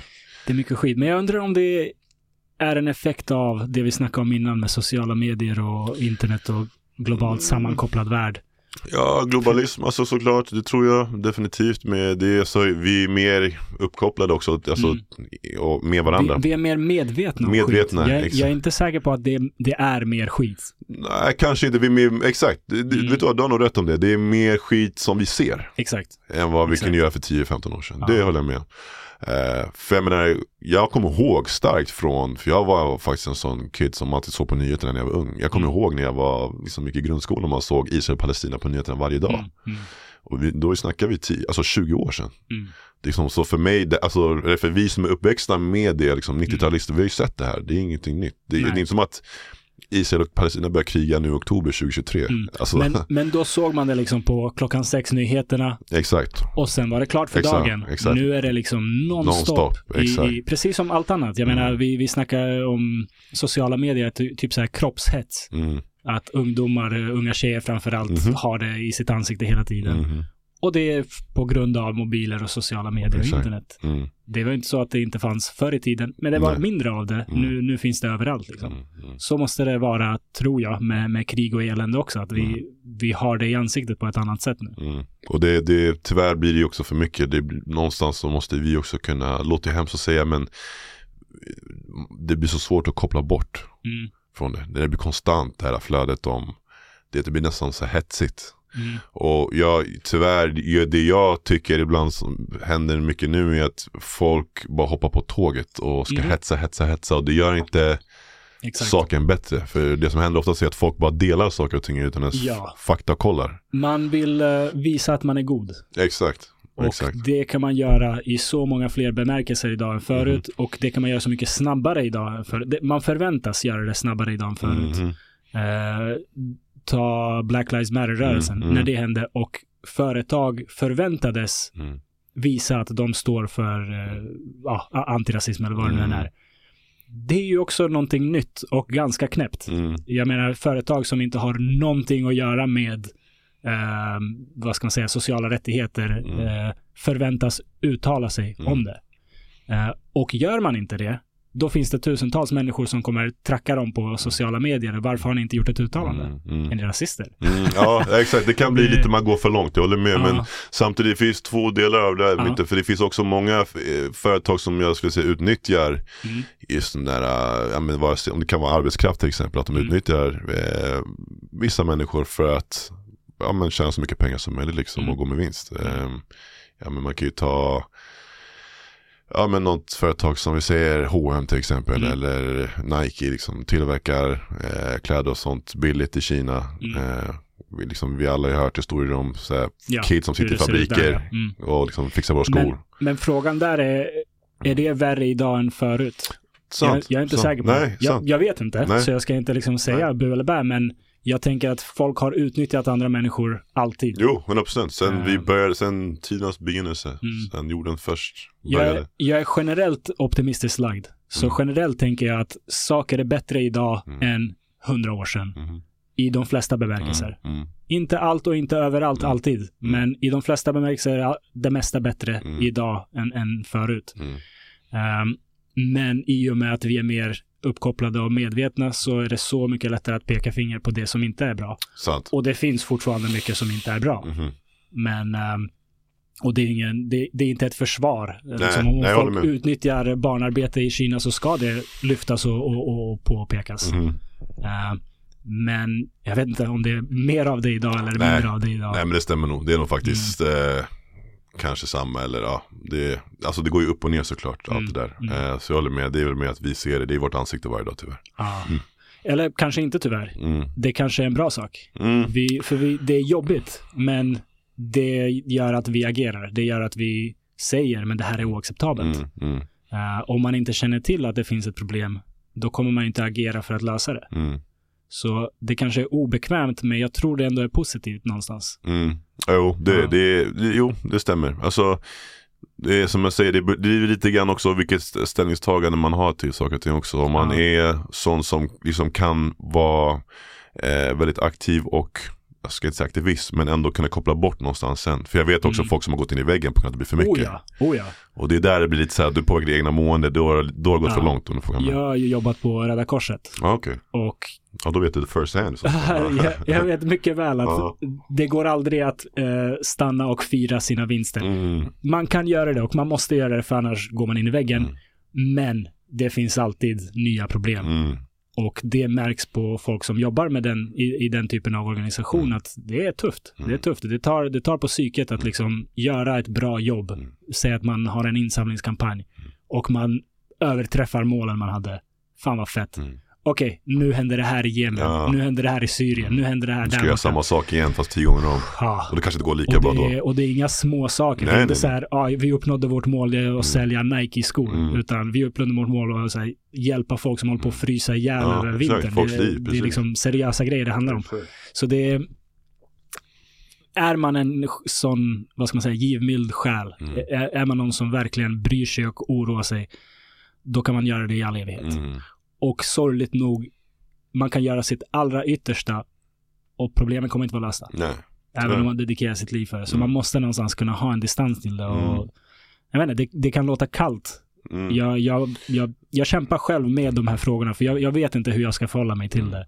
Jag, Ja. jag vill bry mig, jag är empatisk, men man måste också koppla bort det på något sätt. Ja men exakt, det är som du säger det här med den här inre kampen med okej men ska jag göra mer, ska jag göra mindre? Men det är, Mm. alltså jag, typ som man tar nu Israel-Palestina som exempel. Alltså jag, det, vissa delar ju på stories, liksom det är det enda Mm. man ser. Mm. Alltså du kan klicka på 10 pers och du ändå ser Israel-Palestina. Mm. Och jag, när jag sitter där och läser vissa grejer, det blir så här, men det här stämmer ju inte. Nej. Du vet, och då, då, inte jag, då sitter inte jag här och säger så här, ja men du vet, och försöker välja sida eller säga att jag är emot. Alltså det, det är hemskt det som händer, liksom, Mm. don't get me wrong. Jag, det är inget sånt där, det är jättehemskt. Och jag ska inte gå in på detaljer liksom, om, om saker och ting, men eh, du vet, om du sitter och delar falsk fakta, Mm. då är du en del av problemet. Ja, oavsett sida. Desinf- exakt, oavsett sida. Du vet, desinformation, det, det, desinforma- desinformation är desinformation. Oavsett om liksom du är för eller emot, om du är på rätt sida eller fel sida. Ja. Eh, och det för mig är, för vi har också sett, alltså jag har kollat på dokumentärer, jag har läst om sådana här saker, men om du kollar det som hände, alltså hur Trump vann. Mm. Alltså jag såg det här first hand, liksom, alla de här sociala mediekampanjerna som Ryssland vet, hackade sig in och, och pushade vissa narrativ för att man ska rösta olika håll och Mm. alla de här sakerna. Alltså det är, det är farligt sånt där och det skadar ju framförallt sättet att för oss att kunna hålla eh, liksom objektiva val i framtiden. Alltså Mm. demokrati i helhet är ju liksom Mm. i riskzonen under sådana här tider just för att det är så mycket desinformation som kommer fram från eh, makter som vill påverka val till exempel eller påverka Mm. vem som har, eh, sitter på olika positioner och så vidare. Mm. Ehm, så det, det är min grej bara liksom. Ehm, det som händer är hemskt men liksom var källkritisk. Ja. Dela rätt fakta.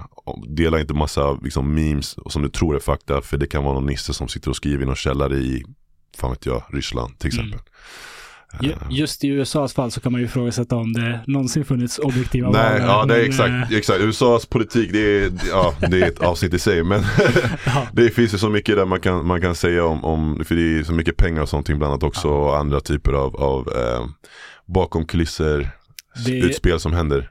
Korruption är Korruption. lagligt. Ja, alltså det, det är helt definitivt. lagligt att gå till båda kandidater, Mm. ge dem en miljon dollar exakt. och säga ge oss en tjänst om ni vinner. Exakt. Det, det är liksom definitionen av korruption. exakt. Lagligt. Ja, exakt. Men, eh, ja, De har- nej men. De har grova problem där. Exakt, men om jag skulle tipsa folk, lyssnare, skulle jag säga till dem att läsa på om Cambridge Analytica. Eh, Mm. Definitivt. Mm. Och, och det finns dokumentärer om det också. Mm. Och då kommer man ha större förståelse för liksom hur, hur det kan påverka. Mm. Gud ja. Mm. finns en ännu äldre dokumentär som heter Hacking Democracy Jag tror jag sett den också. faktiskt. från eh, valet 2004. Jaha, eh, ja med, med Bush och Ja. eh, Eh. Al Gore. Eh, jag tror det var den andra. Ja, det andra, jaha, då var det Bush och eh, Kerry? John Kerry? John Kerry. Aha. mhm. Redan där, Mm. hur, det var en grupp aktivister som upptäckte att det gick att manipulera valmaskinerna. Okej. Ganska enkelt. Okej, och det här är...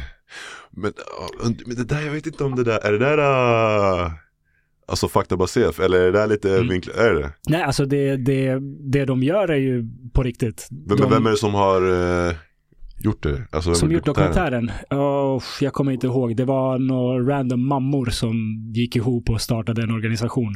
För att Okej. de upptäckte, um, uff, jag, jag kommer få det fel nu säkert, men de upptäckte något som var skumt i valräkningen Aha. i deras distrikt. Mm. Och så var det en kvinna som bara, det där, det där går inte ihop. Och så blev hon helt bestämd om att så här, det här måste jag ta reda på. Går det att manipulera eller går det inte?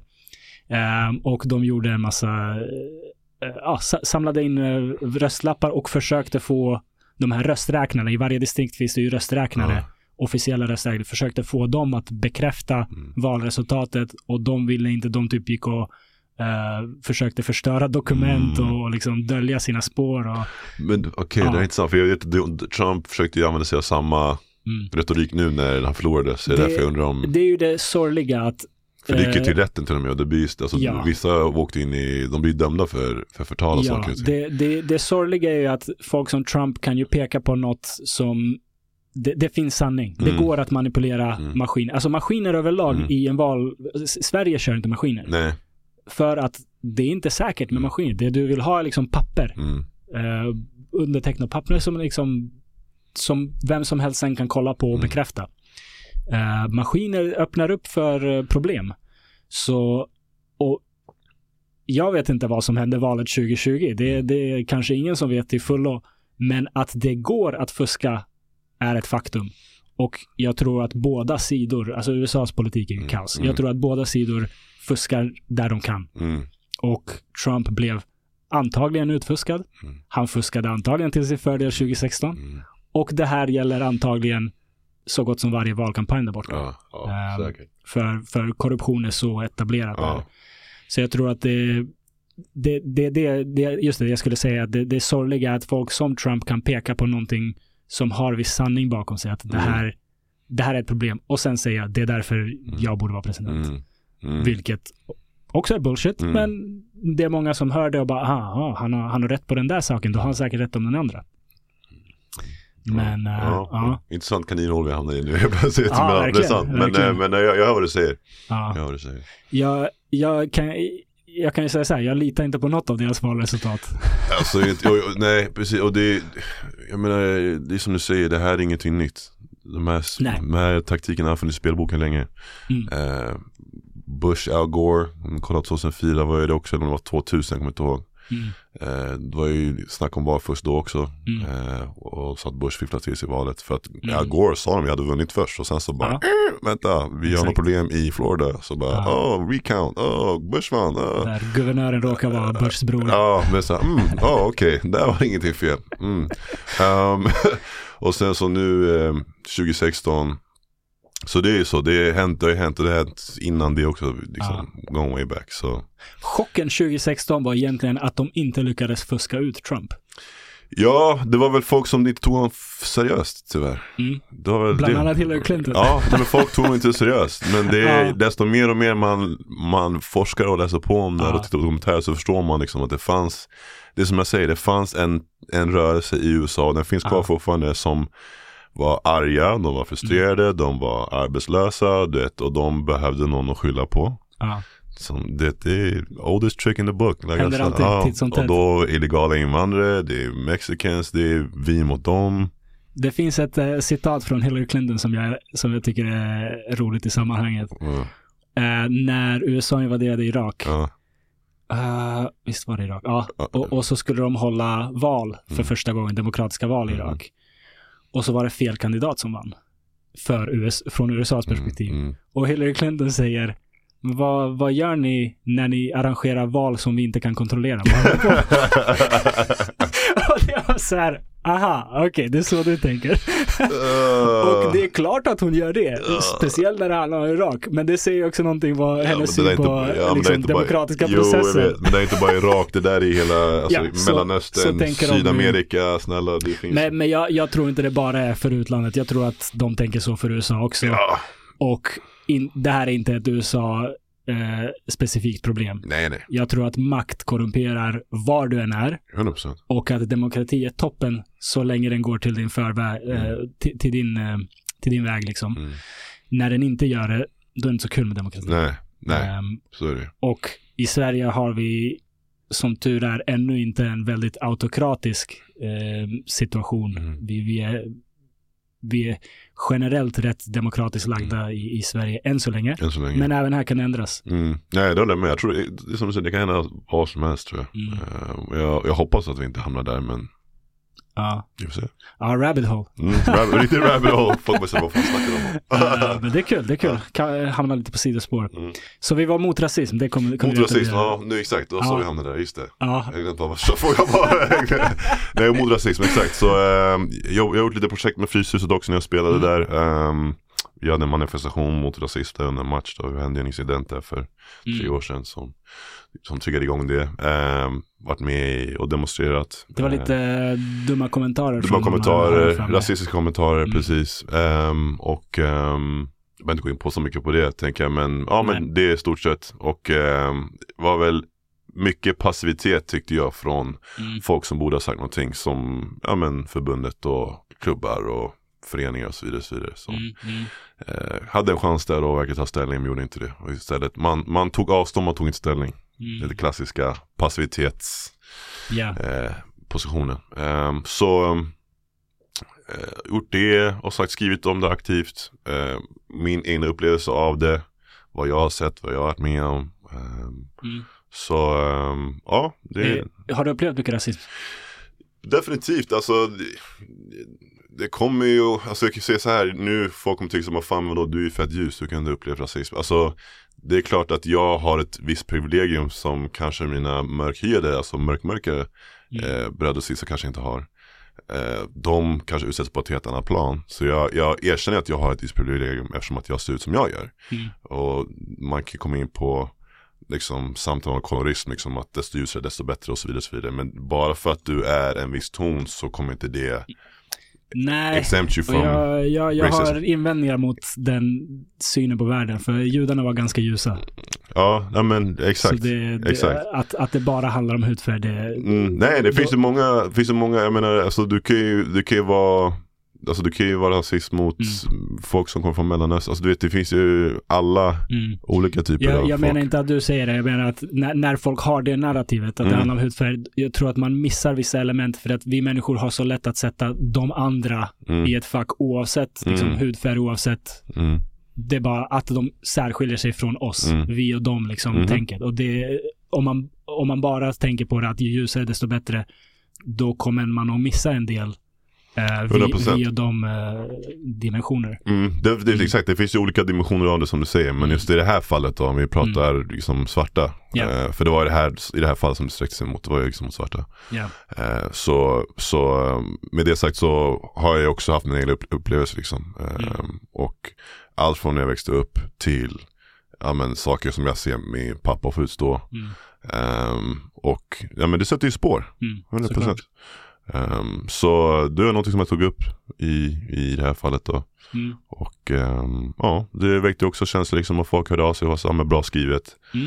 Eh, och liksom visa kärlek och stöttade och så vidare. Ehm, och det var ingenting som, ska jag säga, alltså det, jag, jag försökte att skriva utan att vara för känslomässigt involverad, även om det är svårt. Mm.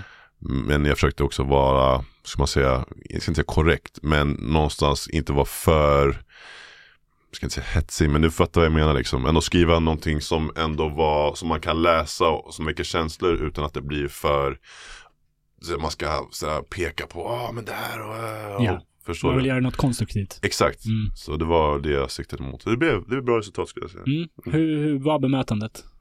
Ja men alltså folk var väldigt så, men fan shit vad, liksom, tack för att du delar med dig liksom och eh, sen var det ju så klart, det är alltid folk som inte förstår. Mm. Och det är precis som allt annat, psykisk ohälsa, ohälsa det är, ibland finns det folk som inte förstår, det är okej. Mm. Ehm, men jag skulle säga att överlag så var det ett riktigt bra bemötande som jag fick och bra feedback från folk också. Um, alltså folk som inte jag känner hörde av sig och var så här, shit bra skrivet, wow, Mm. vackert och så vidare. Så. Så, Måste ha känts bra. definitivt. Mm. definitivt. Och det är inte, det ska jag inte säga för mitt ego heller, det är liksom för oss. Alltså Ja. Det är för, det är en att, man, att man samhällsgrej. gör någon nytta liksom. Exakt, Mm. exakt. Precis som vi snackade om med psykisk ohälsa. Mhm, Att mm. man, man talar ut om sina problem och det hjälper andra komma Mhm. över sina. Det, det är ju hur stort som helst. Liksom. Mhm. Sen är det nice för ens ego också. Mm, ja, jo, fast det, det är klart. Fast, att, nej, men det, nej men det är sant, det är så här, shit, fan, i, men, i mitt fall var det så, Ja. okej men shit, jag skriver någonting som Ja. också hjälper andra. Ja. Så man matar ju ego på det sättet, inte så här, ja men ja, ja, jag skriver, okej wow, fan vad duktig jag är på att skriva, shit, Ja. nej. Jag skriver någonting för att jag kan också hjälpa andra och därför så får jag den feedbacken och den Mm. returen liksom. Jag fick, nu, nu påminner du mig, jag har inte tänkt på det på många år, men, men jag skrev någonting om livet efter döden Mm, för sex år sedan kanske. okej. Och Alltså din syn på, ja, ehm, det var en kort, jag, jag skrev, eh, jag gjorde en liten challenge för mig själv. Mhm. Jag, jag jobbar med text, Mm. eh, men jag gjorde inte det förut. Och i mellanskedet så skrev jag någonting varje dag i hundra dagar på Okej. Facebook för att bli liksom bekväm med att skriva. på, Offentligt. bara på flödet typ sådär? Ja, mm. Bara, det där var 2017 där Mhm. någonstans. Ehm, och då skrev jag en liten kort text om att jag har besökt Själriket. Och eh, ja, hur bekant det känns och hur, eh, hur uppmuntrande det var. När du säger själriket, vad menar du? Ja, bra fråga. Där själar kommer ifrån. Okej. Ehm, och jag skrev en liten text om det. Och det var en, eh, en före detta kollega som hörde av sig till mig och sa att hon läste upp det här för sin eh, mormor eller farmor som, Mhm. som låg på dödsbädden. Okej. Och att det gav henne tröst. Okej. Du vet, min lilla text på, på ett par hundra ord Mm, gav den här tanten liksom, som, som låg och var orolig för döden tröst. mm, Och hon kände sig lugnare på sin dödsbädd Mm. efter att ha läst. Det, det var ju det var magi alltså, Mm. när jag fick höra det. Mm. Eh, jag hade aldrig någon ambition av att beröra någon på det Nej, sättet. Och sen att få höra någon som faktiskt behöver tröst där och då. Mm.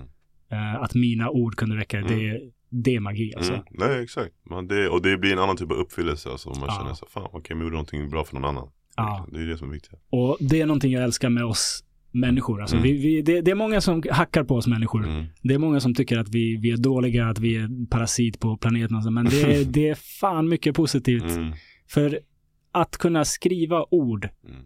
det, det är liksom sätta ihop några bokstäver Mm. i, i en viss kombination. Mm. Och att det på andra sidan jorden kan beröra någon som ligger på sin dödsbädd Mm. och ge dem lugn och ro när de liksom går in i döden. Mm. Det, det är magi. Alltså det, det är någonting som inte andra djur kan göra. Det, vi, vi är speciella i den bemärkelsen. Och jag, jag tycker det är väldigt fint. Mm. Jag har haft flera samtal senaste tiden där folk är väldigt så här eh, negativt, eh, har en negativ människosyn. Okej. Ehm, jag har ju haft lite eh, veganaktivister och så eh, på, på och det, det är många, det är inte bara vegan, kli, klimataktivister, det är fo- folk liksom det finns många anledningar till varför vi människor är dåliga. Mm. Ja. Vi, pra, vi har pratat om flera av dem idag, liksom krig och elände. Men det finns så jävla mycket vackert med, med vad vi gör. Eh, och det finns så mycket kärlek och värme och uh, skönhet, alltså konst, musik. Det, det finns så otroligt mycket som vi människor skapar som är gott. För varandra, för uh, vår miljö och djuren, även om vi också förstör den. Um, det, det, ja, så jag, jag försöker uh, kämpa tillbaka lite mot den synen på oss människor. Mm. Jag, jag, tycker inte det är bra att vi är, vi är så negativa mot människor som vi är i dagens samhälle. Mm. Ja, det är, väl, det är väl lätt att kanske hacka ner när samhället ser ut som det gör idag. Kanske mm. därför folk har en överlag, så, tänker jag, negativa synen. Mm. Ja, nej, men jag, jag fattar det du menar, men alla är väl lite Ja, jag tror det bygger mycket på hur det ser ut idag faktiskt. Ja, men då äh, återgår vi alltid till hur har det sett ut förut? Mm. Jag, jag tror att det är bättre idag än förut. Mm. Jag menar, om, om du fick valet att leva idag eller 200 år sedan. Nej, det då, nej, ja. Det, jag tror att alla ganska enkelt skulle välja idag. Mm. Eh, det är inte perfekt, långt ifrån. Och det är jävligt stora problem vi har att lösa, inte minst liksom klimat och kärnvapenkrig mm. och, och, och elände. Men vilket århundrade skulle man hellre vilja bo i? Mm. Ja, det är sant. Mm. Det är sant, för sure. Jag håller med. Ja. Vad säger du? Människa, god eller ond? Alltså, jag tror att människan i, i grund och botten är god. Jag tror man, alltså man lär sig, alltså jag tror att ondska är väl inlärt beteende tror jag. Alltså man får det någonstans på vägen. Jag tror inte att, jag tror man som i grund och botten, alltså när man är bebis så är man god liksom. Mm. Jag tror att det kanske händer någonting, alltså barndomen kan vara vad som helst som gör att man liksom jag tror ingen vaknar och tittar på en bebis och tänker okej okay, du är ond. Nej. Alltså, förstår du? Det är Då har man fan problem. men fattar du med? Det händer ja. ju någonting, någonting på vägen liksom. Vare sig du är en liten nyfödd bebis eller när det kommer tonåren eller liksom du blir utsatt för någonting som gör att du får något inlärt beteende som mm. sen gör att du kan gå ut och göra någonting som är riktigt ont, tror jag. Mm. Eh, personligen. Eh, men ja, alltså. Jag är tveksam även eh, en som en människa kan vara ond. Jag tänker så här att, att all, alla, är, alla är kapabla till att göra goda och onda handlingar. Mm -hmm. Men att vara ond, det finns alltså enstaka psykopater som är ute efter att skada andra. Det, de är onda. Mm. Men jag tror de allra flesta, alltså en, en världsledare som hamnar i, i säg Putin. Mm. Jag tror inte att han har en ond liksom världssyn från början. Jag, jag ska bli Rysslands president och jag ska fucka ur. Jag tror att det är liksom små saker här och var som formar honom i en viss riktning där han tänker att det han gör är gott. Jag tror att de allra flesta tror att de gör det som är bra, men deras världssyn är så skev att det de tror är bra för sig själva, sitt folk, är någonting som är riktigt ondskefullt.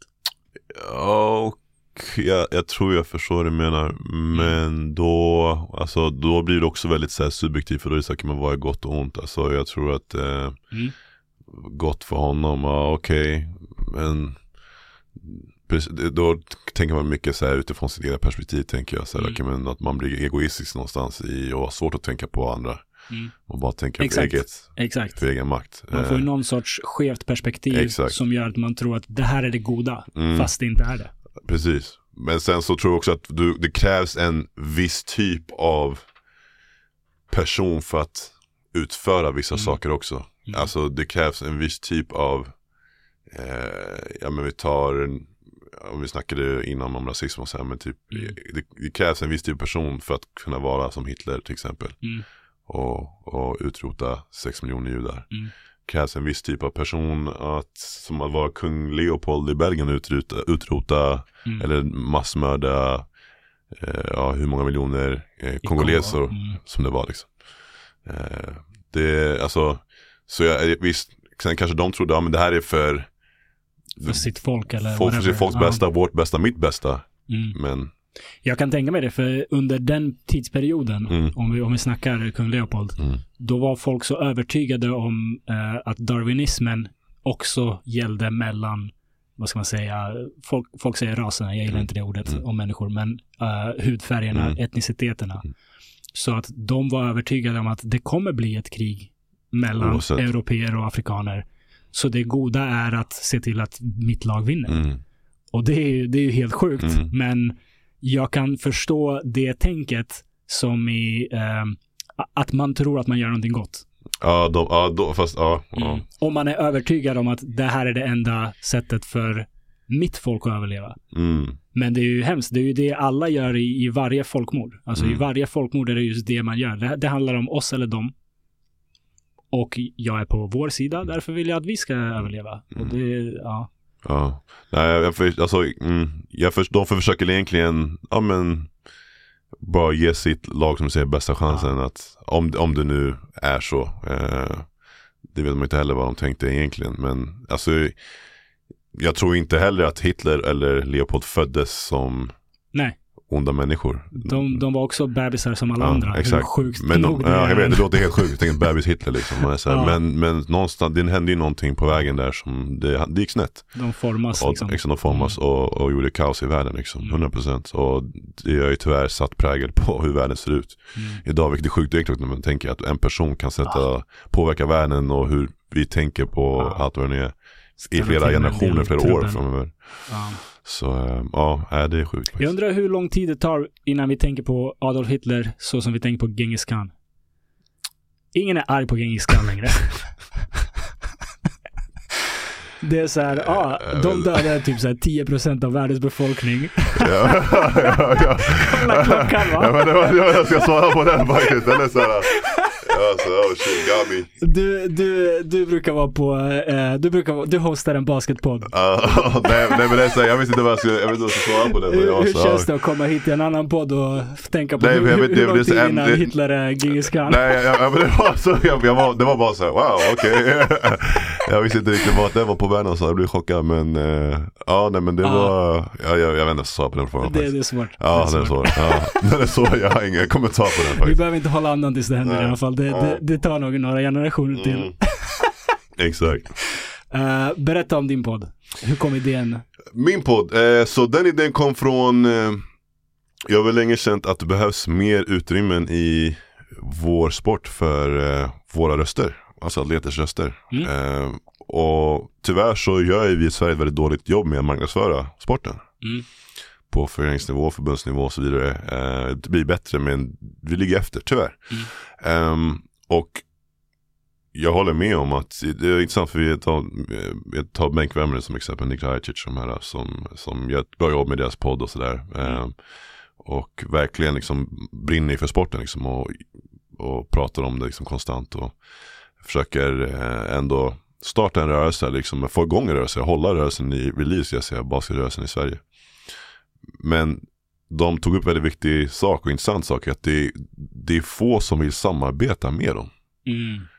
För så, då har de ändå en plattform där de har tusentals lyssnare. Alltså, och då snackar vi allt från spelare, coacher till liksom en average basketfan som bara sitter och tittar på sporten och kanske inte ens fattar vad de tittar på. Men ändå så har de svårt att få klubbar och andra att samarbeta. Och det kan vara för personliga anledningar, det vet, det fan vet jag. När du säger samarbeta, vad menar Ja du? men så här, typ så kanske Låt dem till exempel få Allihopa få ett konto på SBL Play som kan titta på varje match Mm. Gratis till exempel Och då kan ju de sitta sen och titta och sen komma och berätta om Alltså låt de som har podden få ett konto. Ja men exakt, så kan de sitta och titta på Mm. oss mot Jämtland som ska vara toppmatch och sen sitta och ge Prata om matchen. prata om matchen. Då kan man Mm. säga shit vad intressant, okej bla bla bla. Och så har någon lyssnare liksom, som kanske går och köper ett konto för att kunna se samma sak som de såg. Ja. Eh, och jag tror att överlag så har vi ett sånt problem i, i svensk basket. Det är för mycket, folk samarbetar liksom inte. Mm. Det är därför också det står stilla på många sätt. Eh, så, och jag är egentligen inte här för att samarbeta med någon. Jag är här för att ge oss spelare en röst och en plattform där vi kan sitta och prata öppet och bekvämt om sporten och saker och ting som vi går igenom på utanför planen. Mm. För tyvärr så är det ju för få som pratar med oss. Mm. Men alla ska prata om oss. Ingen, ingen vill sätta en mick i vårt ansikte. Men alla ska sitta och skriva om oss och tycka till och ja Mm. men fan. Eh, eh, ja men Adam Ramstedt, bla bla bla bla. Mm. Elias Desport, bla bla bla. Pierre Hampton, bla bla bla. Eller vad det nu än är liksom. Ja. Och ge liksom deras take. Men har du frågat Adam Ramstedt? Eller har du frågat mig? Eller har du frågat någon annan? Ja. Nej, säkert inte. Eh, förutom kanske någon lokaltidning, typ Norrköpingstidningen kanske kommer fråga mig eller Östersundsposten eller vad fan det är. Men det är sällan Aftonbladet kommer knacka på dörren och säga, ja men hej, kan du ge en intervju om hur det ser ut i Förstår du? Bara när de startar skit mellan dig och ligan. Ja exakt, då, precis. Det, den enda gången, det är sjukt, jag svär, Ja. det enda gången de skriver om svensk basket eller Ja. ligan, det, de brukar alltid lägga upp så här, vem som tjänar mest. Ah. De, det ligger upp varenda år. Det är enda gången som de kan lägga, och det hamnar alltid på första sidan om ni, om ni går och kollar på Mm. Aftonbladet eller Expressen. Det hamnar alltid på första sidan så då måste man ha plusmedlem för att se vem som tjänar mest. Intressant. Och jag vet att någon polare hörde av sig till mig och bara Ey, kände du så här så här mycket? Då hade de räknat ut det på typ det jag tjänade på jobb och i ligan. Ah, Så här, okej. ihop, så de hade tagit på mina skatter typ. Det var så här, det. någon sjuk summa bro, typ så här, jag vet inte vad, var så här 60, det var någon här sjuk summa typ. Ja. Men jag bara, bro nej nej det här är, det är off. Alltså Ja. way off. Men, eh, så det var egentligen därför jag startade podden. Ehm, Mm. Fått bra feedback hittills.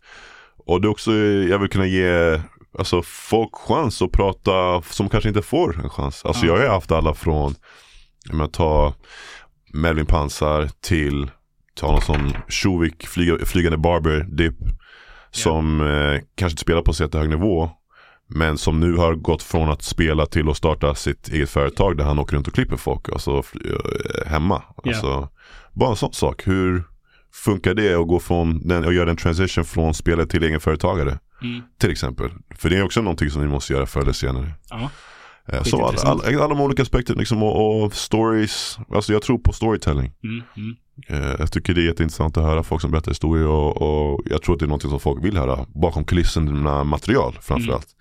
Det är, ah shit, fan, ja men det här hände när vi spelade final förra året. Wow, jag hade ingen aning. Mm.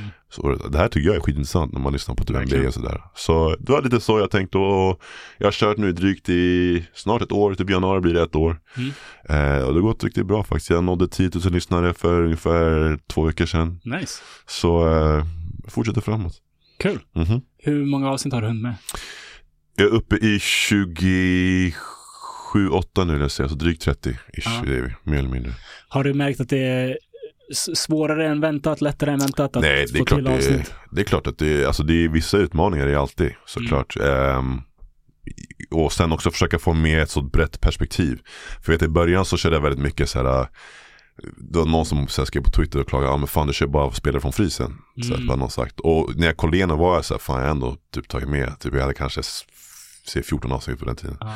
Då hade jag kanske åtta av dem av frysen och var så här, vet du vad, jag, det ligger Ja. någonting i det men det här är bara början, det kommer det komma fler. som är nära till hands, liksom, Ja men kontakt. lite så, Mm. lite så men också Det var också spelare där som jag kände såhär fan Typ ta Barra Skitintressant liksom och Jag spelade med Barra i Fries mitt, mitt första år där och hans första år i ligan Och han är nu spelar i Bundesliga i Tyskland liksom. Hans trappa har gått så här.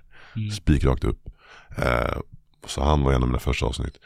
Eh, Faria, jag pratade med henne, känner personligen. Alltså, Det här är många av de här känner jag liksom också. Eh, Och det råkade vara, det var några av dem var från Frysen liksom, eller har spelat Frysen någon gång i tiden liksom. Eh, Och Frysen är en av, det är Sveriges största basketklubb. Så jag menar, och jag är från Stockholm. Så det var Mm. inget så här som att jag totalt dissar folk Nej. från Luleå. Nej, För det kommer komma också, men man måste ju börja någonstans. Ehm, så, ehm, men jag försöker ju som sagt eh, att eh, få med så många perspektiv som möjligt. Och, Mm. Men som sagt, det är inte alltid så lätt. Behöver vi ta det? Nej, det är lugnt. Right.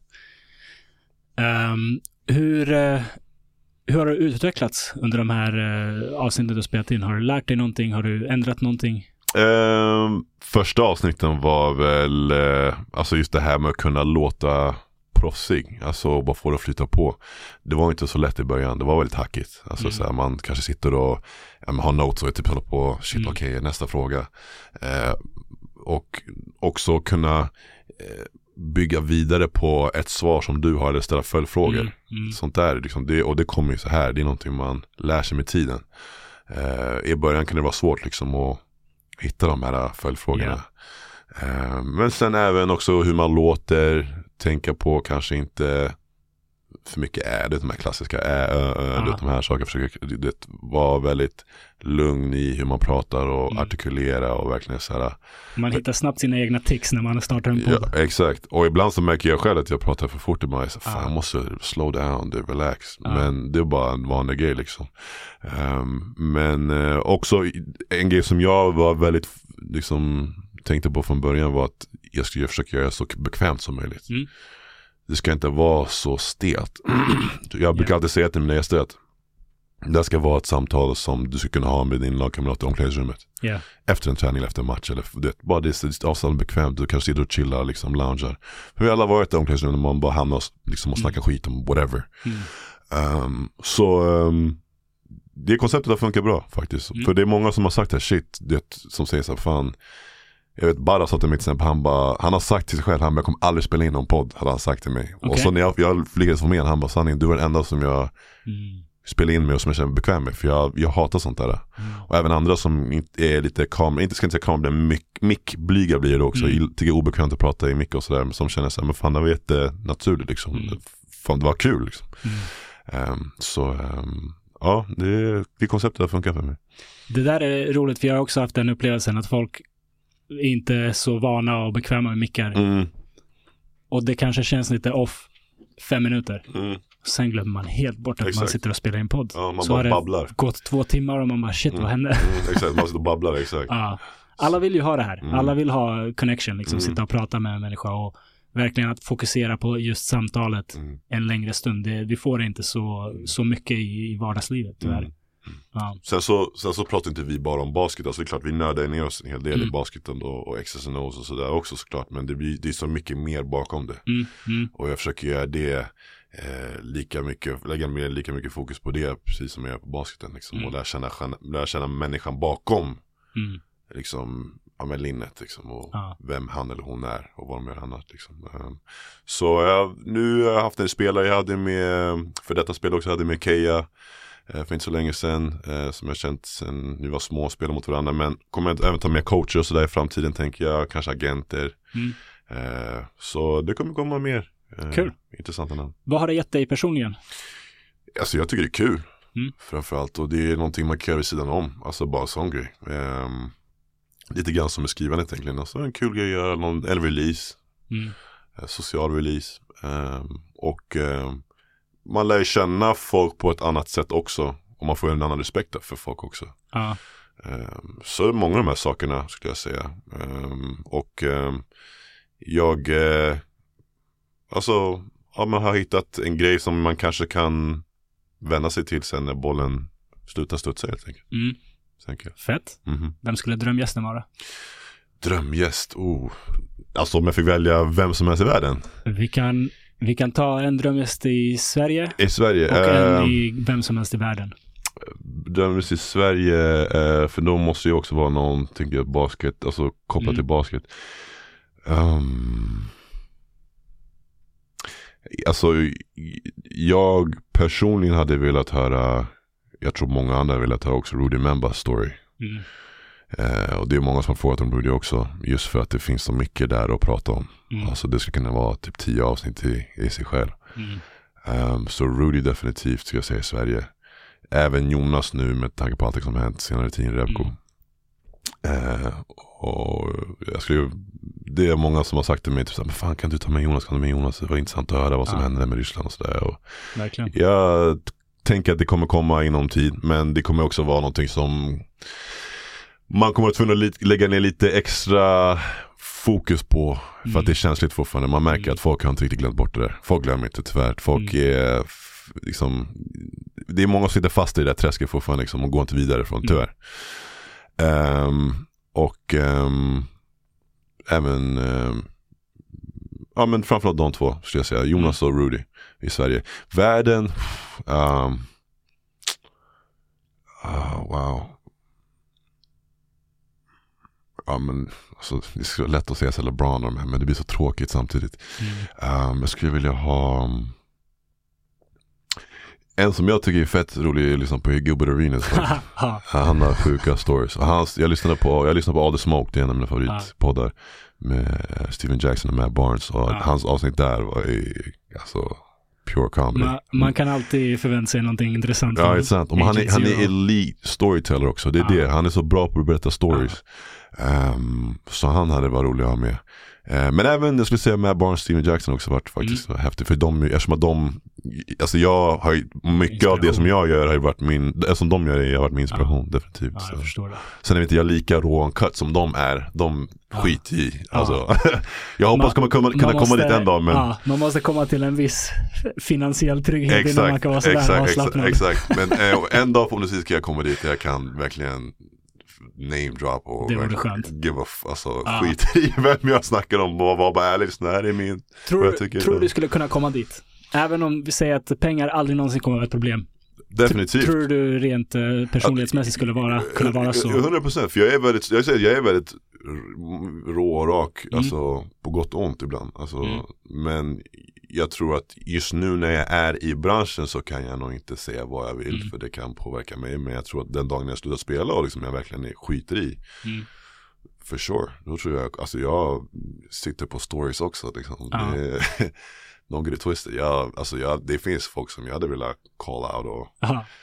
Alltså jag menar, när du, när du sa några namn där i Blacke, jag var så här, ah. Okej. Jo tack, jo tack. Förstår du? Så jag menar, bara sådana där grejer. ehm, Ja, ja, det, det, finns, det finns vissa. fan vad skönt. Jag, jag, jag har... eh, jag, jag har varit med om en uh, hälsogrej. Okej. eh, där jag i alla fall för en liten stund behöver fun- fundera på kommer jag, hur, hur länge till jag kommer leva. Mhm. Och då när jag, när jag liksom fick den här det, det, det skulle kunna vara så att jag bara har några år kvar att leva Mm. när, jag- när jag fick det här hälsogrejen. Nu, nu verkar det inte vara så, vilket är skönt, men eh, eh, ett par dagar tänkte jag på det. Okej. Och då slog tanken mig att jag skulle vilja starta en podd som heter Innan jag dör. Okej. Och- Så du, som du som en bucket list podd typ? Eller? Där varje avsnitt är någonting som jag vill ha sagt innan jag dör. Okej. Och då Det kan verkligen, vara superkontroversiellt. det spelar ingen roll, det kan vara whatever. vad som helst. Eh, saker man vill få ur sig som man inte har vågat av diverse anledningar. Men nu verkligen så här, jag har ingen anledning att hålla tillbaka. Okej. Det skulle vara så jävla intressant. Det- Ja, det skulle vara intressant faktiskt. Jag tycker, vad hade man velat ha sagt innan man dör? Jag kan säga att På något, dödsbädden. vi, Typ. vi har pratat Det om... låter, så, eh, det låter så mörkt samtidigt. dock. Ja. Det är en intressant tanke. Det hade kunnat vara, alltså, kan det vara, alltså det beror lite på vad man vill ha sagt också. Om det är Mm. okej men jag vill säga något som är superkontroversiellt för jag vill bara få det här ur mig och så fuck Mm. it. Ja, inte bara säga något för att orsaka skada och Nej. inte bry sig om. Det är inte Nej. så jag tänker, utan Ah, jag, jag kan se det när vi tar bort mickarna. Det finns, så, okej, det finns okej, saker vi har nämnt som, som är ett exempel på alright, fair enough. Okej, fair enough. det. Yes, men eh, okej, du, du behöver iväg. Eh, vi avrundar lite, Mhm. lite eh, sakta. Var eh, folk som skulle vilja följa dig, följa din podd, följa Mm. ja, vad du än håller på med, vart skulle du vilja skicka, om, Så, skicka dem? så ja, jag är på de flesta sociala medier, inte TikTok för det är inte min generation så nej Mm. tack. Um, men Twitter, eh, Elias Desport, Facebook är där, inte, fast inte lika aktiv. Men Instagram framförallt, Elias Desport, ganska enkelt. Podden heter ju Between the Lines, finns på Spotify. Um, Instagram finns vi, det är at BTL-podden. Um, där lägger vi upp gäster och sådär, ganska flytande. Jag ska droppa ett avsnitt snart, med, eller del två med Nick Spires. Um, kommer även fler gäster. Så, men för, för de, er som är basketintresserade kan jag säga att om det har några som ni gillar i svenska landslaget så är chansen ganska stor att jag haft med dem i podden faktiskt. Mm. Herr och dam. Så eh, det är bara att kika in, lyssna och om ni vill lära känna spelaren bakom, eller människan bakom spelaren så, så ja, lyssna och enjoy. Fett. Jag slänger in lite länkar i beskrivningen. Mm, jättegärna, jättegärna. Dunder. Tack Mm. så jättemycket för att du ville sitta här och snacka lite skit om mig. Tack, tack. Jag ber om ursäkt för att jag fick dig att tänka på eh, när Hitler kommer bli Genghis Ja, khan. nej, nej, nej, det, det, det var bara, jag kände vi hamnade i ett så sjukt kaninhål där. det, var, så, det var några rabbit holes vi hamnade i Ja, sjuka kaninhål faktiskt. Ja, men ja, kul. ibland blir det så. Det är kul. Ja, ibland blir det så. Exakt. Tack så mycket för att du var med. Det Tack var, så det var ett gott, gott snack. Yes. Mm. Och eh, tack till dig som har lyssnat. Vi hörs nästa gång. Ha det fint. Yes, bästa.